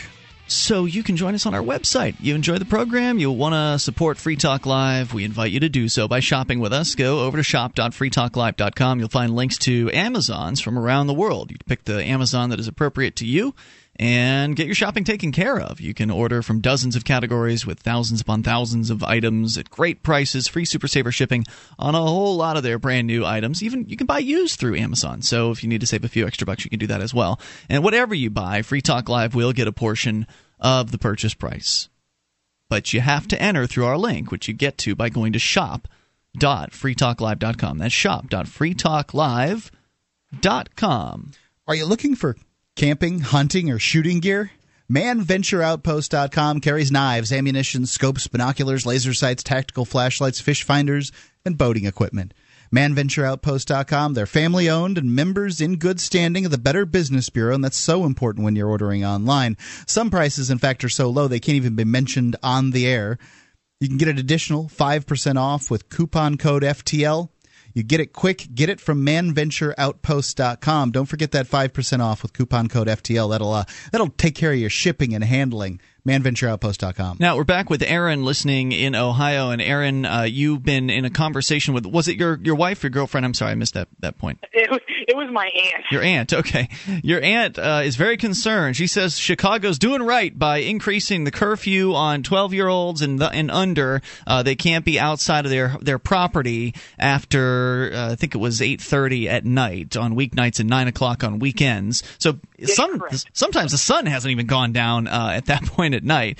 And she's saying, well, uh, she's got these objections as to why kids shouldn't be allowed to uh, run around and, and have fun outside after a certain point at night because, well, there's uh, you know all these pedophiles lurking around and kidnappers, as, as though there are these guys just driving the streets uh, late at night looking for uh, for little kids. Uh, as if they wouldn't uh, change to 9:30 if that was the time.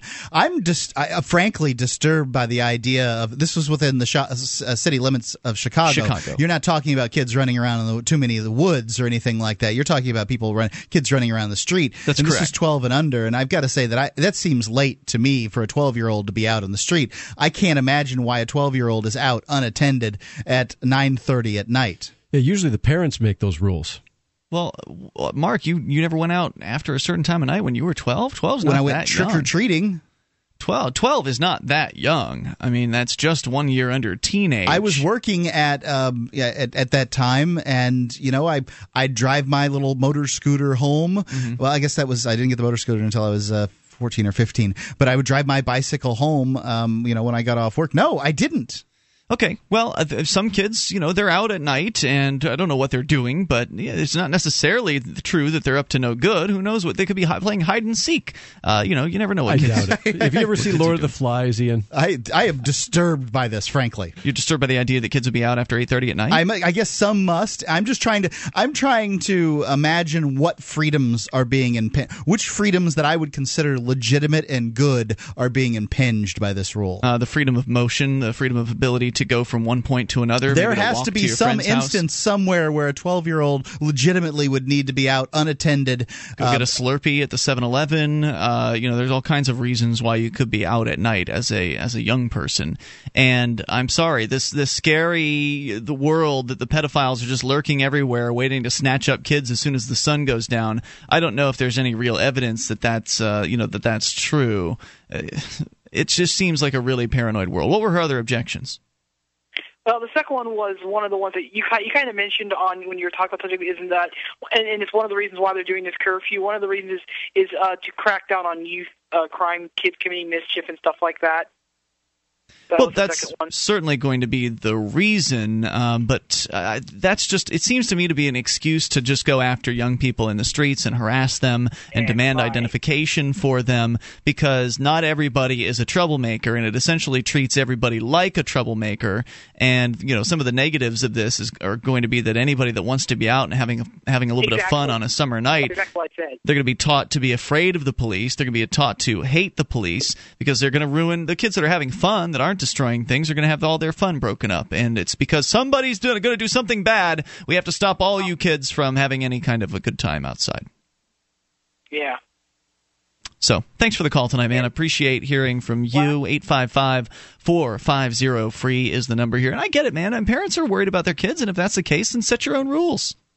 And I think parents it's the- normally did. I, I think it's the parents that aren't worried about their kids that people are worried about, mm-hmm. right? I mean, Well, you know, this is an extension. This paranoid world, this viewpoint, is an extension of the same people that complained about the woman who sent her son on the subway all by himself in New York City during the daytime. I mean, this is this is the same mentality. If it's okay to ban kids from being off of their property at eight thirty at night or beyond, then it's certainly okay to ban kids from being away from their parents during the daytime. I mean, the city's a dangerous place. There's scary people out there. They might do awful things to your children. They can't handle making decisions on their own. Parents need to be next to them at all times, day or night. I mean, it's only another step, right? I agree with you that uh, that this is an extension of that. I'm trying to figure out the the sort of legitimate purposes that a 12 year old would be out at 10 p.m. by themselves riding their bicycle through the streets of Chicago getting a Slurpee. I mean, I just this is absolutely beyond me. I mean, I as far as I'm concerned, uh, you know, like I don't believe in curfews, but my God, who's breaking this curfew? what what kind of parents? I, please, somebody enlighten me. I want to know. I I, I need Okay, if you know. grow up as a kid in a city, because you and I didn't, Mark. No, come- I grew. uh, You know, I frankly, I was indoors as best as I can recall. Maybe I've got some kind of amnesia or something. But when it came to to twelve o'clock at night, maybe my friend and I walked from his house to my house or rode our bikes from That's hi- forbidden. fr- Yeah, from his, his house now. to my there ain't no cop that's going to get that distance i mean we're not talking about trekking across cicero here dude we're talking about going the end of a street i, I mean uh, you know so All right, so if you grew up in do I think that criminals operate under the dark of night? Yes. No, you only need to look at crime reports to figure this out. Absolutely. It's easier to take a kid and toss him in the back of your van at night than it is during the day. No doubt about that, but that doesn't justify restricting the freedom of all young right. people. There's, there's certainly people should be able to uh, spit out kids one after another and give them to pedophiles, right? I mean, Are no. you kidding me? Come on. You're going to buy into this paranoid view that I don't understand, dude. I just don't understand why this is an imp- impingement on people's freedom. It seems to me. it doesn't- I do it's not know. clear to you? I do know. People should be able to I go have, somewhere I did spend a lot of time in prison, and I did meet a lot of people there that said that they were quote unquote out of the house, which was a terminology that they uh, were out committing crime and slinging drugs and things like that. Mm-hmm. I had heard of a lot of those people uh, that I, in prison that had done that kind of behavior, but. I, frankly, I didn't grow up that way. I just don't get it. I don't know which sort of legitimate non-criminal beha- what non-criminal behavior is being impinged by this. could be playing laser tag. Laser, laser tag's interesting, but outside on this in That's the where you play streets. laser tag. Yeah. Outside. summer in the summertime too, which is probably higher crime. But you know, when I was a kid, we all had to be home by dark. And if we weren't home by dark, our parents came looking for us and usually had a little switch in his hand, you know. The So old man. tell me then, if you grew up in a city, were you out at night? And if so, what Somebody were you doing? tell me, please. One eight five five 'Cause four Ian five cannot zero defend free. this. One, yeah, I can defend it, and the, the ability that people should be able to go from point A to point B and do things while the sun's down. well, Jeez, well, they man. are minors, Ian. I mean, a twelve-year-old's a minor, and they, so what? They're still a human being. Well, no, that's and true. And they still have the ability to go places if they want to. But where are their parents? You know, I would take. A, That's I up would, to them. I would take a walk with my kid at eight o'clock or ten o'clock at night if it were if he were with me. Cool, man. I, I, I would love to leave Jack at Ian's babysitting service where he like gives him a big lighter and sends, sends him off. And says, Here's a lighter, a bag of rat poison. Go have fun. What could Let's go talk wrong? to Kevin. Yeah, he's a free in kid. Indianapolis, listening to WXNT. Kevin, you're on Free Talk Live. I, I can't stand your show anymore. I'm going to hang up. I've lis- I've been on hold for 40 minutes listening to this mindless dribble, and and if you don't think that a child of 12 years old should should not he should not be out at night. Goodbye. So you are okay. Okay. Well, very intelligent call there. Uh, so yeah, I think that uh, parents and kids can make decisions for themselves. They can decide whatever their own rules are for their own household. And if a parent wants to allow their child to go out at night, it's none of your damn business. None, Kevin. But I- it, but it is the parent's business if the child gets in trouble, because the ch- the parent is the one who's Well, going to the, put the the, people getting in trouble and- here are going to be the parents who are going to get a five hundred dollar fine or whatever it was when the cops catch their kids out playing whatever it is they're doing at night. they're going to pay it? Um, uh, but you know, one of the things. Yeah, most people pay fines that they're One of the things that disturbs me is, you know, in metro areas, there's a big problem with tagging Mm-hmm. and vandalism and that kind of thing. And I'll tell you, most of the vandalism done, sadly, is done by people under the age of 18. And th- this is intended to be some kind of. Uh, you know, so are you step backing against up this? Are you backing up a curfew? I don't understand. As I have said, I don't understand why 12 year olds are But out you said at under night. 18. Are you backing up a curfew on 17 year olds? I think that those, you know, like they have they have jobs and things like that. I There's mean, more coming up here at 855 450 free. You can take control. Free Talk Live. You know that cigarettes will kill you. You've been thinking about giving the e cigarette a try? There is a healthier option. 22,000 times healthier. Listen to this offer from Vaporsmiths.com. A pack a day smoker will save $120 a month. So you already start being richer, feeling healthier, and smelling better. What more could you want? How about a free starter kit? Just purchase 40 cartomizers with coupon code FTL. Free shipping on orders of $60 or more. 855 2 get vapor or go to vaporsmiths.com.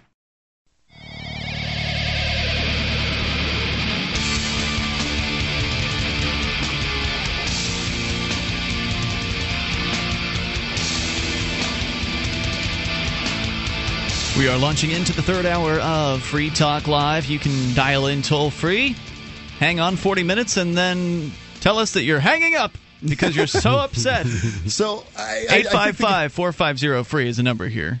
I think the guy was frustrated with uh, what he considered to be your sort of uh, lack of. Understanding. He's a control freak. He supports the idea of curfews. I guess I am too. upset.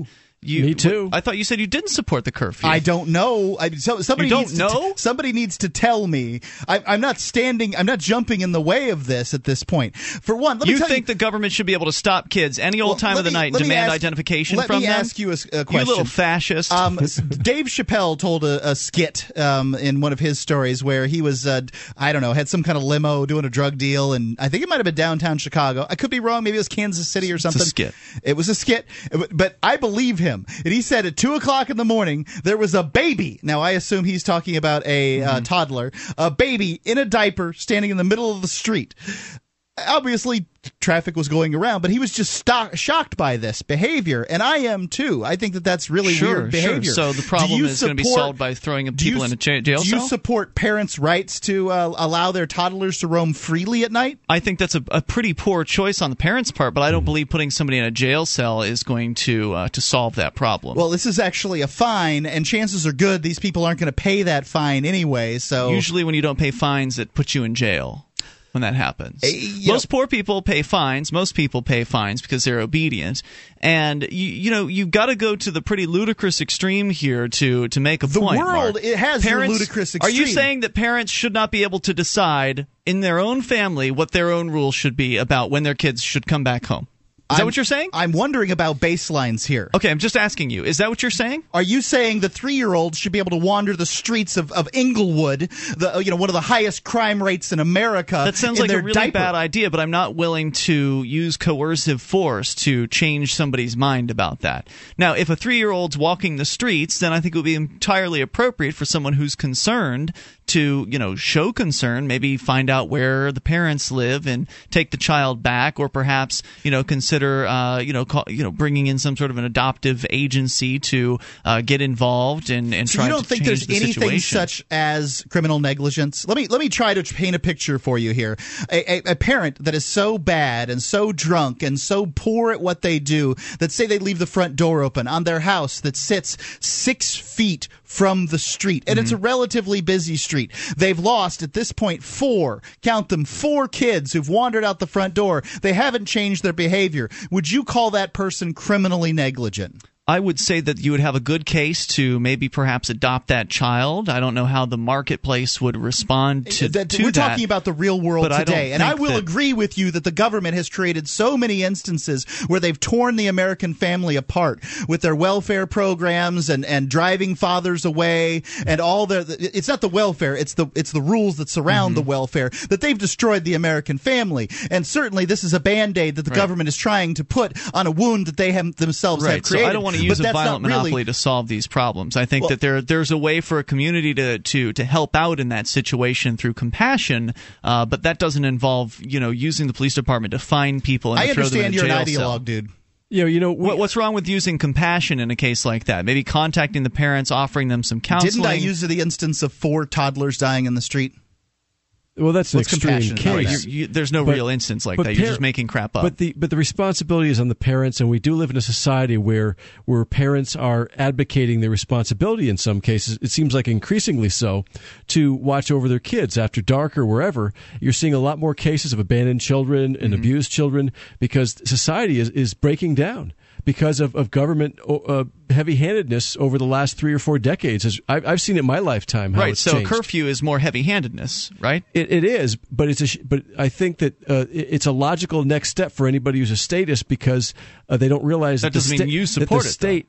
I don't support. Um, um, I would say I support the parents being involved with their children's life and not I agree involving the state. I support the concern that people that support this uh, curfew have. I have the same deep concerns. I would love someone to tell me some, uh, for, for one, why a twelve, why an eleven year old needs to be outside. Here, I'll at give you an example. Ten thirty at night in Kenwood. So Johnson can't call in right now because he's in the middle of something, but he did tap out some instant messages about when he was growing up at a young age, uh, 12 to 13 specifically, and also uh, when he was in Paris. Uh, he was 14, completely alone navigating the streets of that city. But when he was in middle school, ages 12 and 13, he was going to raves at that time. And as you know, raves operate until approximately 5 or 6 in the morning. Uh, let's see. Also, he said he would often have his parents drop him off in an evening movie with his friends and be picked up afterwards. So this essentially means that uh, young people can't go to Isn't see this private property though?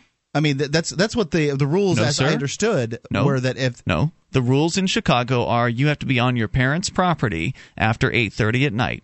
If you're under the age of 12, if you're under the age of uh, 17, it was I think 10 o'clock. There were probably instances where I was under the age of 12 where we stayed out later than uh, 8:30 or 9:30 watching movie uh, like a movie at a movie theater and then mom would come and pick us up at the DeSoto Square Mall and drive us home. Right, but if you were within walking distance of the movie theater, then what would be the problem of walking there? Um, I, I in this instance, there's really nothing in within walking distance of that movie theater. I'm I know, to- but I'm just, we're talking about Chicago, where it's likely that a movie theater is well relatively nearby a lot of residential uh, you know, areas. I, I got you. I can see the, I can see it. Um, And this is the problem with writing legislation. And one of the problems I have with legislation in general is that you can't write out specific instances. If I, if a, if a twelve year old is out at ten thirty at night slinging crack. Yeah, like I got a problem with that. If they're out tagging their name on the side of a building, yeah, I've got a problem with that. If they're walking home from the movie theater after having been out with a few of their friends seeing the latest uh, tween flick, that doesn't really bother me. Well, that's good. Mark, and I'm glad that you can acknowledge that. So you understand then that by having a curfew, you're authorizing the police to harass anybody that they want to that looks under the age of, oh, I don't know, 21 or or 25 or something like that. They already do that. Now you're giving oh, so so that's okay then. So then because they already get you know make up whatever excuse they want to to harass young people, then you you agree with giving them yet another one? I'm not. Propo- I, look, I haven't proposed this at all. I'm trying to ask. I've You asked. sound for- like you've been supporting it. I've asked. I Are you I- opposed What I am curfews? opposed to is bad parenting and morons that don't have kids Great. talking about that. Great, Mark. That's so what I'm- so I don't I'm- get, wait a minute. I'm opposed I've never been a child, so I don't get an opinion. You've I- never been a toddler I- in the street with your di- eh, wearing your Get diaper. real, Mark. You know we're not talking about that. Yes, we're talking we about ten year olds. We're talking, about no, we're talking about that too. We're talking about all this. Those parents really do exist. This isn't the ludicrous extreme. You Yes, see, the is. ludicrous extreme doesn't exist. The ludicrous extreme it would be, oh well, you want some lady to pull her fetus out and lay it in the street? No, the real extreme is what happens every day in America. This isn't ludicrous. It's ludicrous are. that people. You it's are ludicrous, ludicrous. that people treat their children like this. I agree with you. But it is not ludicrous that it happens because it But does. please don't. But please don't pretend like this is some sort of a common thing where there's some two-year-old in diapers out in the middle of the street. It happens. It happens Mark. sometimes, and you hear about it in the news media. But This is going to be used not- by the police to go after 10 year olds, 11 year olds, 13 year olds, 14 year olds, anybody that's under an a, under a certain age range. They're going to have the excuse to harass them, to shake them down, to demand identification from them, to get information out of them, and to to train them to hate them. Well, they uh, won't have a driver's license at twelve, so. Well, that's what's next then, Wayne. They're gonna they're gonna demand some sort of an ID card for children here. But I can, you know, when I was out after dark at 12, 13 years old, there was a percentage of the time when I was up to no good with my friends, especially around Halloween. You know, if if we were talking about kids going into the woods to go camping, set little fires, uh, roast some marshmallows, you know, tell stories and, and sleep in a tent or something at night, I can kind of see that when you're talking uh, 11 and 12 year, years old, 10 years old, something like that. We used to sleep out in the backyard in a tent. We, we live in the suburbs. And then oh, I see. and So then we- wait. So hold on. It's it's okay for the people in the suburbs to have their kids out late at night, but them city kids, they're troublemakers. We can't be having them out and no, about my, in the my situation. uh, The, the, the statement is: for one, I believe that children, in the larger the group of children they're, they're in, the more dangerous they are. Yes, I absolutely do believe that. The more likely they are to steal things and to vandalize things. I believe that because I believe that that's a rite of passage in childhood. That everybody sort of has to steal some things and vandalize some things in order to grow into an adult. If at least if they have a Y chromosome. And so, yes, I have a problem with that. If kids are out in the woods vandalizing trees, okay, I'm willing to let that go. If they're in the city spray painting their name on the side of a, a you know building, Why can't you just go after real crime instead of this blanket attack everybody that's under the age of 18 rule? 1 855 450 free. Uh, you can take control here. It's Free Talk Live. DVD, books, music, instruments, periodicals, computers, software, electronics, photo, cell phone, office products, home and garden, bed and bath, furniture, kitchen, pet supplies, automotive, hardware, apparel, shoes, jewelry, grocery, healthcare, sports and outdoors, toys, games, used, and more. It's a department store at your fingertips. Shop.freetalklive.com. Get all your shopping done, get a great deal, and a portion of your purchase goes to benefit Free Talk Live when you enter Amazon via shop.freetalklive.com.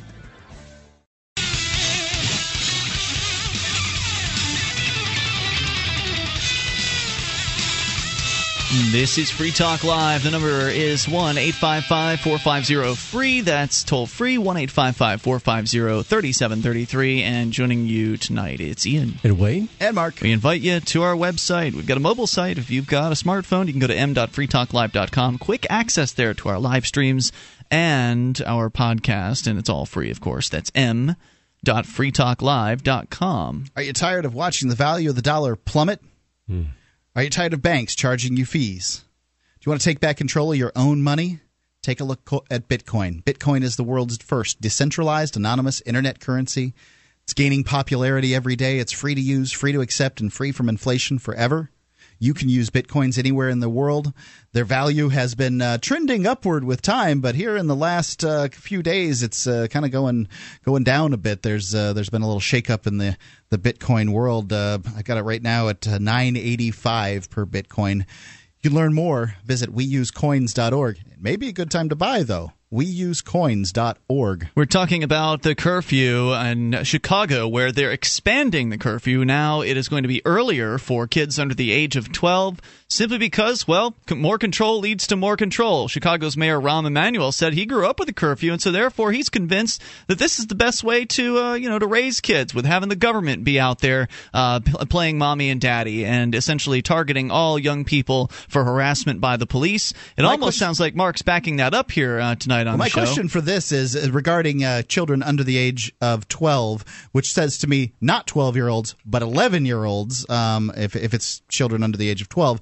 11 year olds being out after. Uh, uh, oh, it says 12 and under uh, here. The, 12 the head- and under? It's 12 and under inside the story, but uh, in, the, in the headline, it's under 12. Um, so that can be a little confusing. And this is one of the problems with uh, laws like this, ordinances like this, is, you know, what is the rule? But the second is, how do police officers know if a child is 12 or not? No kidding, Mark. That's what I'm trying to get across to you is that they're going to start demanding some sort of uh, ID from people. And of course, kids don't have ID. So what's next? Are we going to uh, start demanding that kids carry around some sort of child identification card? I have heard of, um, you know, in instances where kids have to have these like IDs that they get from the government. well, a lot of them have IDs from school, so maybe they'll have to carry around their school ID with them while they're out and about. I'll tell you, the government loves IDs. Let's go to Kenny, listening in South Carolina. Kenny, you're on Free Talk Live.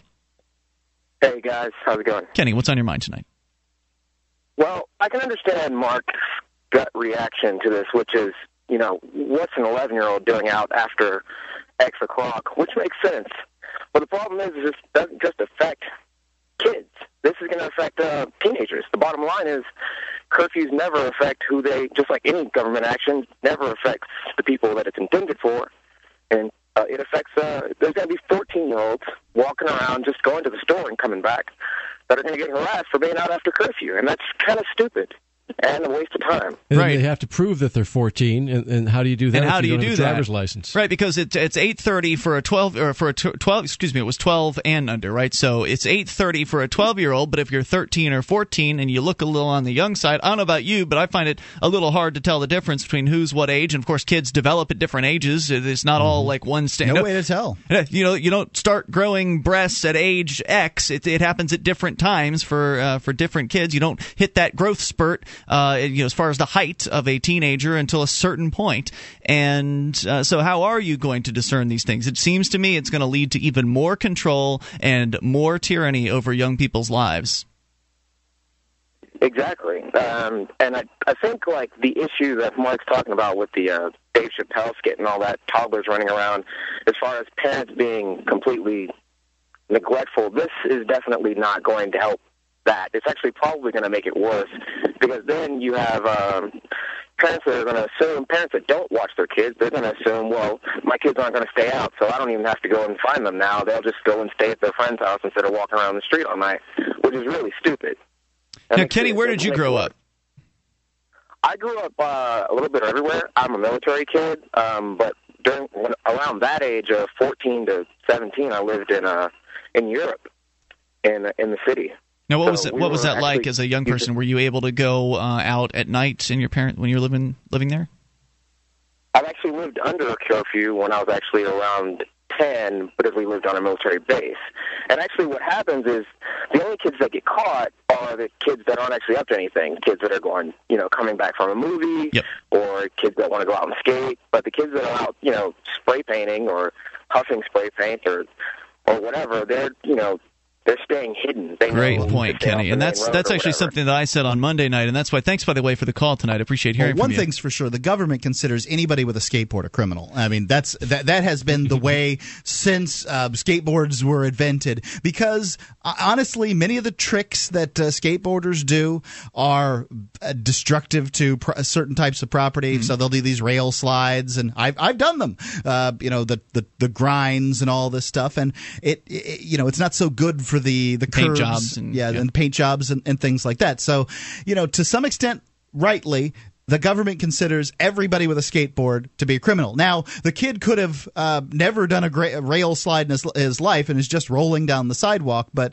You know they Right. They don't I- like that either. I'm glad he brought this up. I had hesitated to bring it up because obviously we're kind of recapping a little bit of ground from Monday night. You weren't here. That's your night off, Mark, because you're now doing the Sunday yeah, show. You and Dale just talking about yeah, no big deal. Right, Just 'cause let we understand- to the street. right. What's, what's the problem? we understand freedom, uh, and so oh, we're- I don't understand Right, freedom. you- That's right. you I seem don't be having trouble with I understand issue. kids, and I understand you hate them. You seem to be having trouble with this issue. You No- hate the idea of children because they screw with your little fantasy world you've No. created in your head. No, I, I don't hate oh, the idea of kids. You know, Ian, I, what Yes, it comes does, down to for me as a parent is that a curfew is a suboptimal solution, and and to the extent by which a society becomes less responsible, then government is called upon to create more and more and more laws and rules. And I don't, And that never works. and they don't work, and and they do cause problems. My my answer is always, where are the parents?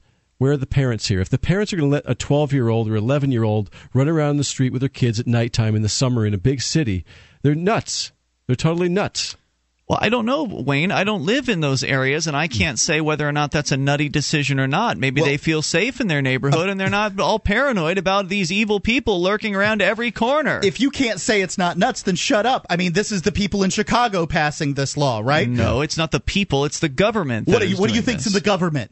Uh, they- Hominids, two not- eyes, a nose, and a the mouth. people. Some people are Okay, in the government. The people not in Chicago, people. th- right? You're saying you don't know. Are you as saying the if- people want as this in if fe- Chicago? you're saying that you don't know, as if feet on the ground are some way to make this decision. You don't care about feet on the ground. You don't care where anybody is that's making this decision.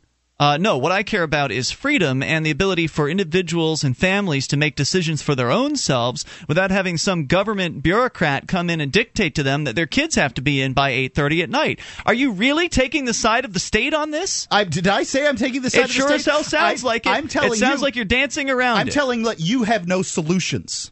Uh, yeah, my solution is personal responsibility. Your solution is you don't care what happens to these people's kids. That's not true, Mark. It's not my business. It's the parents who should be deciding what happens to their kids and what the appropriate parents- way to parent is. There are and some if there's parents a problem, whose kids are out after 10:30 Great, at night that aren't there are some parents decisions. that beat their kids as well. There are some parents that spank their kids. There are some parenting decisions that I don't agree with.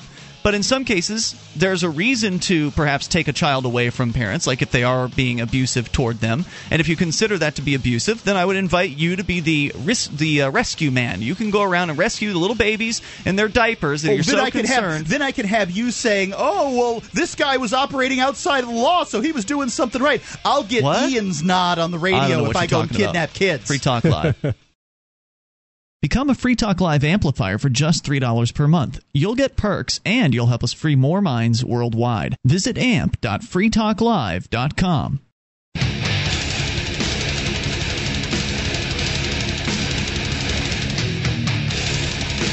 This is Free Talk Live. The toll free number for you, 1 855 450 free. That's 1 855 450 3733.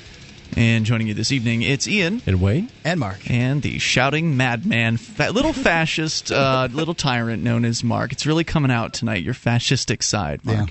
Uh, people are really seeing your true colors. What's coming out tonight is your lack of concern for human. I uh, am concerned. I'm just not willing to use the violent monopoly as my problem solver in life. And the idea that enforcing a curfew on young people is somehow going to stop, you know, kids from causing trouble outside at night is absolutely absurd. And anyway, we'll get back to that issue here in a moment. Sickle CAI has a full orbed approach to account recovery. It's really three companies in one. They do collections, early out billing, and they purchase charged off receivables. Sickle knows that the way they treat your customer reflects on you. Their staff is respectful, they record every call, and they have the best equipment money can buy so that your business is handled as efficiently as possible. You can see their banner at freetalklive.com. It's SACL C-A-I. It's top one on the right-hand side of the page. We've already gone through a number of the consequences that uh, many people may not realize will come out of these curfews happening, and that is that kids are going to be harassed regularly by the police, shaken down, searched. Uh, How does a cop know if a kid is 12, 11, 13? I mean, I right, carry possibly ID. arrested. They may may result in kids being forced to carry identification cards around. I didn't have them. ID at that time. I went to a private school. We didn't have student Well, they may force you to start. You look, look, son. If you want to start going to movies at night, let's say you're 15, because then there's different curfews in Chicago for different age kids. You get stopped by the cops, and you're like, "Well, well, well, I'm not 12. I'm 14." Well, I don't know if you're 14. You're gonna. I'll give you this warning tonight. If I see you Well, out again you without what, an officer, ID card, In, in the United States of America, we're innocent until proven guilty. So you need to prove that I'm 12. Here's your little piece Oh, of yeah. paper back. Bye bye. well, that'd be great. Can you imagine the cops having to deal with a kids that actually a kid that actually knows his rights? Now that's a pretty They rare. probably just tase him. Uh, yeah, it's a pretty rare situation. and then, uh, the, you know, the last uh, gentleman we had on pointed out, and I think rightfully so, that like uh, like a firearms ban or some sort of firearms legislation, like for instance, Mark, you're a felon. Uh, by legally, you're not allowed to own firearms, but that doesn't stop the real criminals from going and getting their firearms. Right. Ex felons that want to commit crimes with firearms have no problems getting firearms. It's ex felons that want to protect their family in a legitimate fashion that have a difficult time, uh, you know, keeping firearms. They don't have any trouble getting them, but they had a, trouble getting them sort of legally. in the exact same way, a troop of kids coming back from a you know nine o'clock movie at night, coming back at eleven o'clock, going home, they're going to be the ones stopped and harassed by the police, not the ones that are sneaking through the alleyways that are actually doing the tagging. You know, the the, the bad kids, the ones that are out to cause trouble, are still going to go out and cause trouble. They're going to be the ones sneaking out of their mom's windows in the middle of the night or whatever they I need guess to the do. suggestion is is that they can get the uh, good kids off the street, then they can concentrate on the bad ones. But that's going to result in Oh, there's all kinds of problems. Right. I, I, you know, I haven't said that So there aren't. Every time let's the solve government problems has without the violence of the state. Okay, let's use compassion with our neighbors in, in the you know the hopes that I don't somehow think it's approaching. very. I think this is uh, you know letting letting a kid of a certain age out at a certain time of night sounds like criminal negligence to me. Use ostracism to solve that problem, or in a future where we don't have the violent monopoly around, then you Just can use your own, you uh, can free go and market kidnap violence. some kids because that's what you want them to do, right? You want them to kidnap the thirty-year-old that's in the streets. So Maybe you could know, just you go should do that kick the yourself. drunk dad in his in his uh, crotch or I something. don't think violence solves problems, Mark. I, I'd, I would have hoped that you, as a Quaker, would have learned that by now, but clearly you're regressing. Let's talk to Tanya, listening in Georgia. Tanya, you're on Free Talk Live. Hi, Ian. Um, I just wanted to say that I am so agreeing with you on all of this. Wait a minute. do you Um, have kids? Yes. Ah. So what's your Okay, solution um, for kids being out too late? Well, the kids, if they're doing anything wrong, there's already laws in place that can stop them. You don't have to give the cops an extra tool to harass innocent people. Sure, you could already Um, charge them with disorderly conduct or some other nonsense. Well, I'm just going to say, like, when I was a kid, uh, I, I grew up in Toledo. Okay. Um, we were always out after dark in the neighborhood playing with each other. You know, we would play flashlight tag, we'd catch fireflies. There were many reasons to be out after dark. It's we fun. In our yeah, and we would be in our neighbors' yards, like in tents, and then walk home after. And our parents knew where we were. And a point I wanted to make first is that like different kids had different times they had to be home. You know, your mom might say you got to be home at nine. My mom might say ten, and my other friend might have to be home at eleven.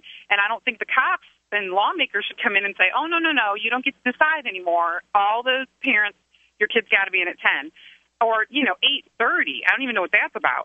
now, as a parent, I was terrified for my son when he was 17 and had a job at a movie theater that he was going to be harassed and somehow stopped or, you know, had to worry about police. I wasn't worried about him getting into trouble being out late by anyone else except the police when they passed curfew law here. Right now, and So, I mean, I- what we've focused on here during this one, worse.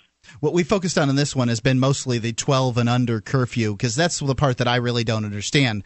When a kid Well, starts Mark- getting working age, um, you know, I understand the kids work different times. I mean, I had jobs that were late and that kind of thing. You got to get home from the job. Well, usually And they'll give you an been- excuse. They'll give they'll give you an out. Like if you're dressed nice, like you just came from work, they'll uh, they'll let you pass on on those. But isn't it teenagers that are more likely to cause trouble than say an 11 year old or a 10 year old? I think that uh, the 11 year olds and the 10 year olds that are out um, that this is you know the the drug couriers will use 10 and 11 year olds because they can't be they're you know the, the the penalties aren't as high for them. So uh, yeah, Right. no, I'm not prepared to say that. Definitely not. So, Tanya, you said there's a curfew down in Georgia. Yeah, there's a curfew law for the kids here, Where are you in Georgia?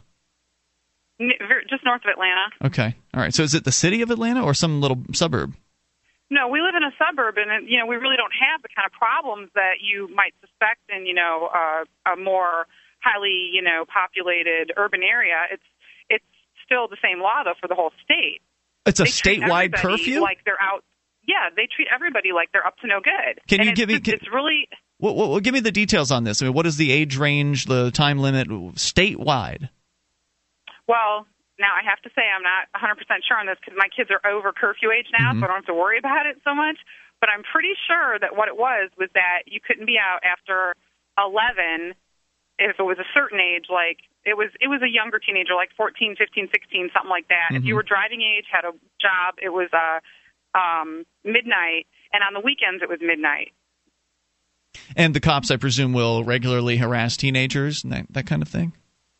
Well, yeah, not so much around here, but they had that tool available to them, and that's what very much scared me because a lot of times my son would get off work and he works with people that were over 18, they'd want to go to Steak and Shake. It's open Sure. 24 hours, and you know, it's like I say no, you know, you have to come home, and and he's, you know, I'd have to argue with him and try to explain to him that I'm worried about police. About the police, right? Him. It's fun going to Right. Steak and Shake. I remember doing that stuff when I was a teenager.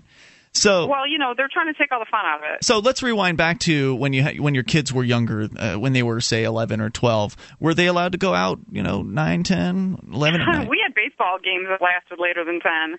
At that point, he's they're out with their parents. Um, you know, that no, was, no, were they allowed to go out alone? Uh, no, no, but that, that's a parenting thing. That's I not agree. for the state to tell me.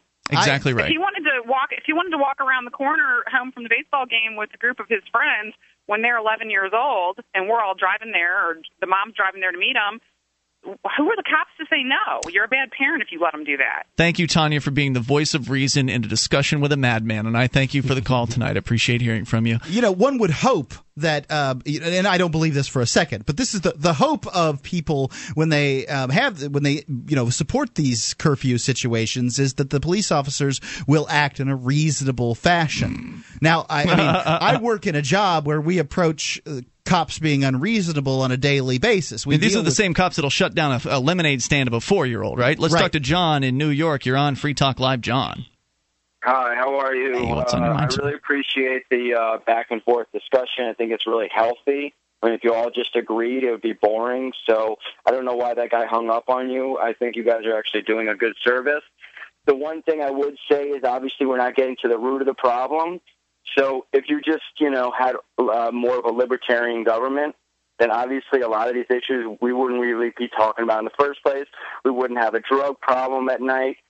Second doubt. issue, um, second issue is the ID. Right, how many kids? I'll let you bring up to your second issue here in a moment. Stick with us. How many kids would be out on the streets slinging crack if crack were completely Right, legal? that would eliminate that. Also, you would eliminate the uh, situation of parents, t- families being ripped apart by a welfare system that requires dads to not be present in the home.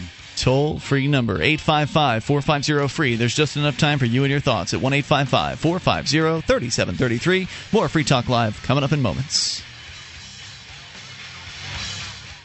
When you're planning your move to New Hampshire as part of the Free State Project, consider Keene. Civil disobedience, politics, media, outreach, and social events. Keene has it all. Get connected with video, audio, our forum, and more at freekeene.com. That's freekeene.com.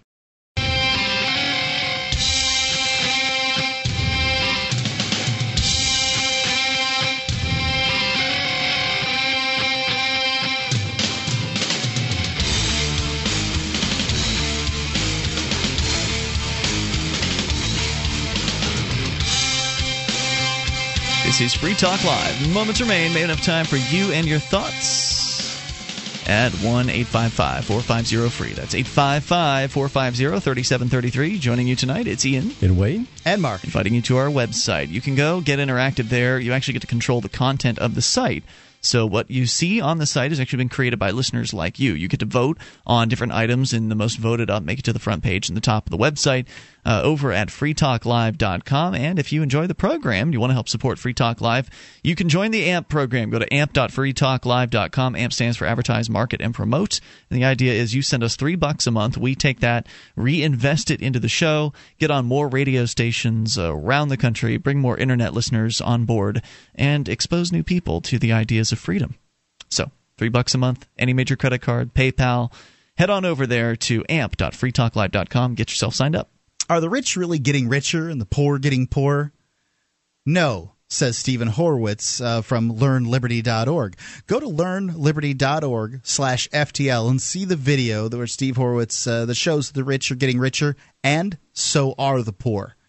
Find out what income mobility is. Find it all out at learnliberty.org slash FTL. There's that video there, a couple of others that we've picked out. These are very compelling videos that are, are worth the watch. And when you're there, check out the Learn Liberty Academy link that's on the right hand side of the page. It's a course for people who want free online continuing education in economics and libertarian thought. It's learnliberty.org slash FTL. I've found these videos to be extraordinarily compelling and um, well done, and I th- hope that you find them the same way. Let's continue. We've got John back in New York. Uh, John, you're back on Free Talk Live. Go ahead with your thoughts. Yeah, hi. A couple other things. So, first of all, how to collect a fine because this really is going after people of a cer- certain social socioeconomic class. You're talking about the curfew? Even, yeah, okay. these people probably can't even afford like I mean, they don't even pay taxes, maybe, for example. So how are they even going to ever collect this fine? So it's ridiculous.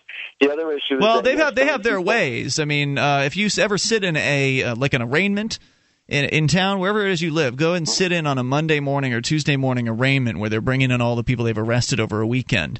And you look at the kind of people that go in there. They uh, many of them are not very wealthy. Let's just say that. And usually they'll say to the man in the robe, "I can't afford to pay this." And the man in the robe will say, "Well, we can put you on a payment plan." We'll just go ahead and finance you on this fine. You can pay us twenty dollars a week or a month or whatever, and then they charge them a finance charge on top of the uh, the uh, you know the fine that they've already arbitrarily uh, put on top of them. And of course, the poor, the poor person doesn't want to go to jail, so they'll agree to making the payments. Well, we don't know if that's actually the end result if you don't end up paying.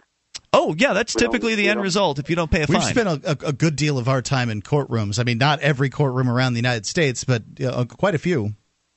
Do you think that do you think the bureaucrats are just going to sit there and twiddle their thumbs if you say to them, "Well, I can't pay that"?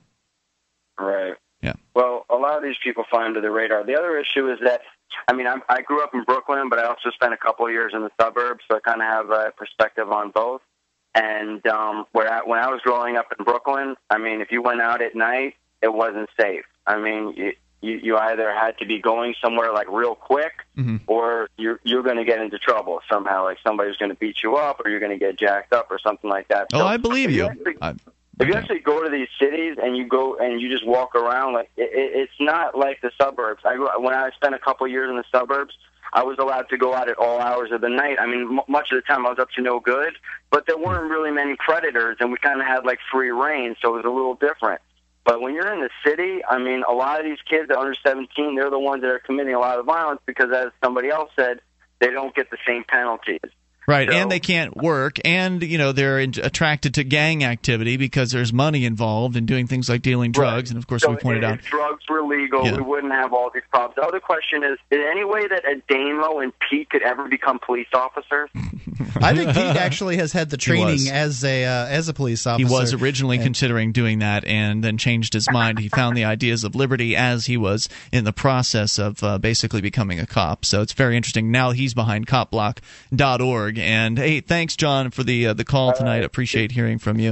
855 450 free. But John made a good point earlier before the break that you know in a libertarian society, you know a lot of these problems like illegal drugs wouldn't be in existence. And sometimes when you look at something like this, you have to take a few steps backward and, and look at the forest and not the trees because you can be very easily misled or herded into the status mentality. The forest is scary. The, the forest is scary, but you have to take a few steps back and see it because if you see the whole picture and you realize all the problems that exist around us today because of the state, Yeah. Then I think that um, it's not hard to imagine a, a freer society like we once had. Right, and then they use the problems to give themselves more reasons to exist. Oh, you're scared? Well, we can help you with that. Exactly. Uh, when, of course, as Tanya pointed out, she was mostly afraid of her kids getting caught by the police uh, for whatever reason. Let's continue to because the police hurt They're out people. late. Let's talk to James in Indiana. You're on Free Talk Live, James. Hi, I had a real quick question for you. Yes, sir. um, Ron Paul had introduced a bill on Monday to cancel 1.6 trillion in debt that's uh, held by the Federal Reserve. Yeah, saw that. Um, what What do y'all think that the chances of that getting passed, and what kind of effects might happen? I'm sorry. no, who, who did you say, who did you say uh, entered the bill? Ron Paul. Ron Paul. Okay, zero. Has Ron Paul ever had a bill pass? Yeah. Uh, the audit wondering. the Fed bill sort of did uh, It through got, the it, got, House. it got a lot of yeah. The in, the audit the Fed bill had a lot of support in the House. It made it through the House, but it didn't get in anywhere in the Senate. Sorta don't cut it. Sorry, you know I. I I love Ron Paul. I think he's uh, you know a pretty good, pretty darn good legislator. There's there's some things about him that bother me, but by and large, he's really good. At anything that you know he's behind tends to kind of get blackballed. So he's there. talking about just repudiating the 1.6 trillion. It's like screw this, we're not paying you back. Essentially, yeah. It, it, I don't see a downside, but I, I guess I don't see the whole picture. Well, I, I tend to agree with you on that. I mean, it's not like it's our debt. We didn't earn it. We didn't. Uh, we didn't buy it. it's we being didn't- assigned to us, though. It's being And- assigned and to us. grandchildren. Our debt. The, the fact is, the government has been in debt since its inception. So therefore, the debt that we have, at least some of the principal that we're dealing with, is debt from 1789. I mean, that's how old this debt is. The the idea that I say that we're passing this debt on to our grandchildren is really fallacious. If this government were around when I had grandchildren. And I suspect it won't be. Right. But if, if it will be, then we're passing on debt to their grandchildren and their grandchildren. See, I, it seems to me that uh, back in the 1800s, maybe Andrew Jackson had re- had retired the I think it national got to debt. seven, 60,000. Well, whether it's legislated to be repudiated or it's simply just not paid on because the government crashes and burns at some point, that, that day is going to come. Uh, those creditors are going to get screwed over either way. So it's their fault for taking the risk of loaning to an aggressive uh, monopoly. As far as I'm concerned, I don't feel sorry for any of those people. You backed up the uh, the aggressive monopoly, the violent monopoly, and you get what's coming to you, which is probably not getting paid back. Hey, James, thanks for the call. Appreciate hearing from you. Let's go to uh, 855 free is the number. James, another James, this one in Alabama, listening to WBHP. Hello, James. Hey, how are you? Hey, great. What's on your mind? Well, um, I remember y'all were talking about curfew a little bit earlier. Um, I'm from Chicago, and I grew up in a pretty bad neighborhood in Chicago. They actually called it the Wild Hundreds of Chicago. The Um, wild what?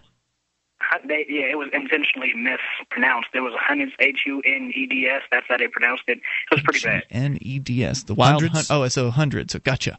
Okay. s- Right. So why? Um, What was your experience?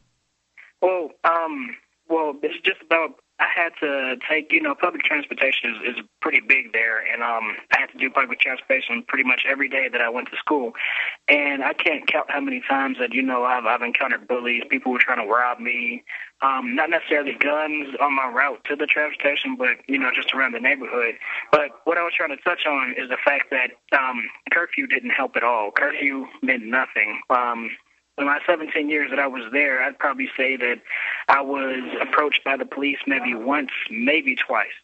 Um, and I was reading recently that Chicago actually jumped to number one on the the most dangerous cities in America. Oh wow. Um, More than Baltimore. N- Uh, yeah, yeah. Like I, I, it, you know, it was one of those, you know, Yahoo type um websites, but So- you know, I can't really comment on how accurate that is. But James, that- just to that's what I read. clarify, when you say the curfew didn't help, do you feel like that's because it wasn't really enforced? Right. I mean, regardless of you know how many police there are in Chicago, it's a it's a really big city, and they can't touch on just about every place. It's like it's like fireworks. Um, I, I was told, I, you know, I, I didn't really ask a police officer, but I've been told that fireworks are illegal in Chicago, and everybody um, They do it anyway. to- yeah, they they go to Indiana to buy the fireworks, and you know, is just across the border. exactly, and everybody in Chicago pops fireworks, but the police can't get to everybody, so. Do you feel like it would make a difference if the cops really started cracking down on teenagers, or would that just result in the good kids getting popped? Yeah, well, I mean, I'm pretty sure they can they can discern the bad ones from the good ones. Because, like I said, I was I've only been approached once, but I think it, it may maybe it may be small, but it may. Thanks for the uh, the inside scoop. Appreciate it, James. We are out of time for tonight. We'll be back tomorrow. You can join us online in the meantime at freetalklive.com.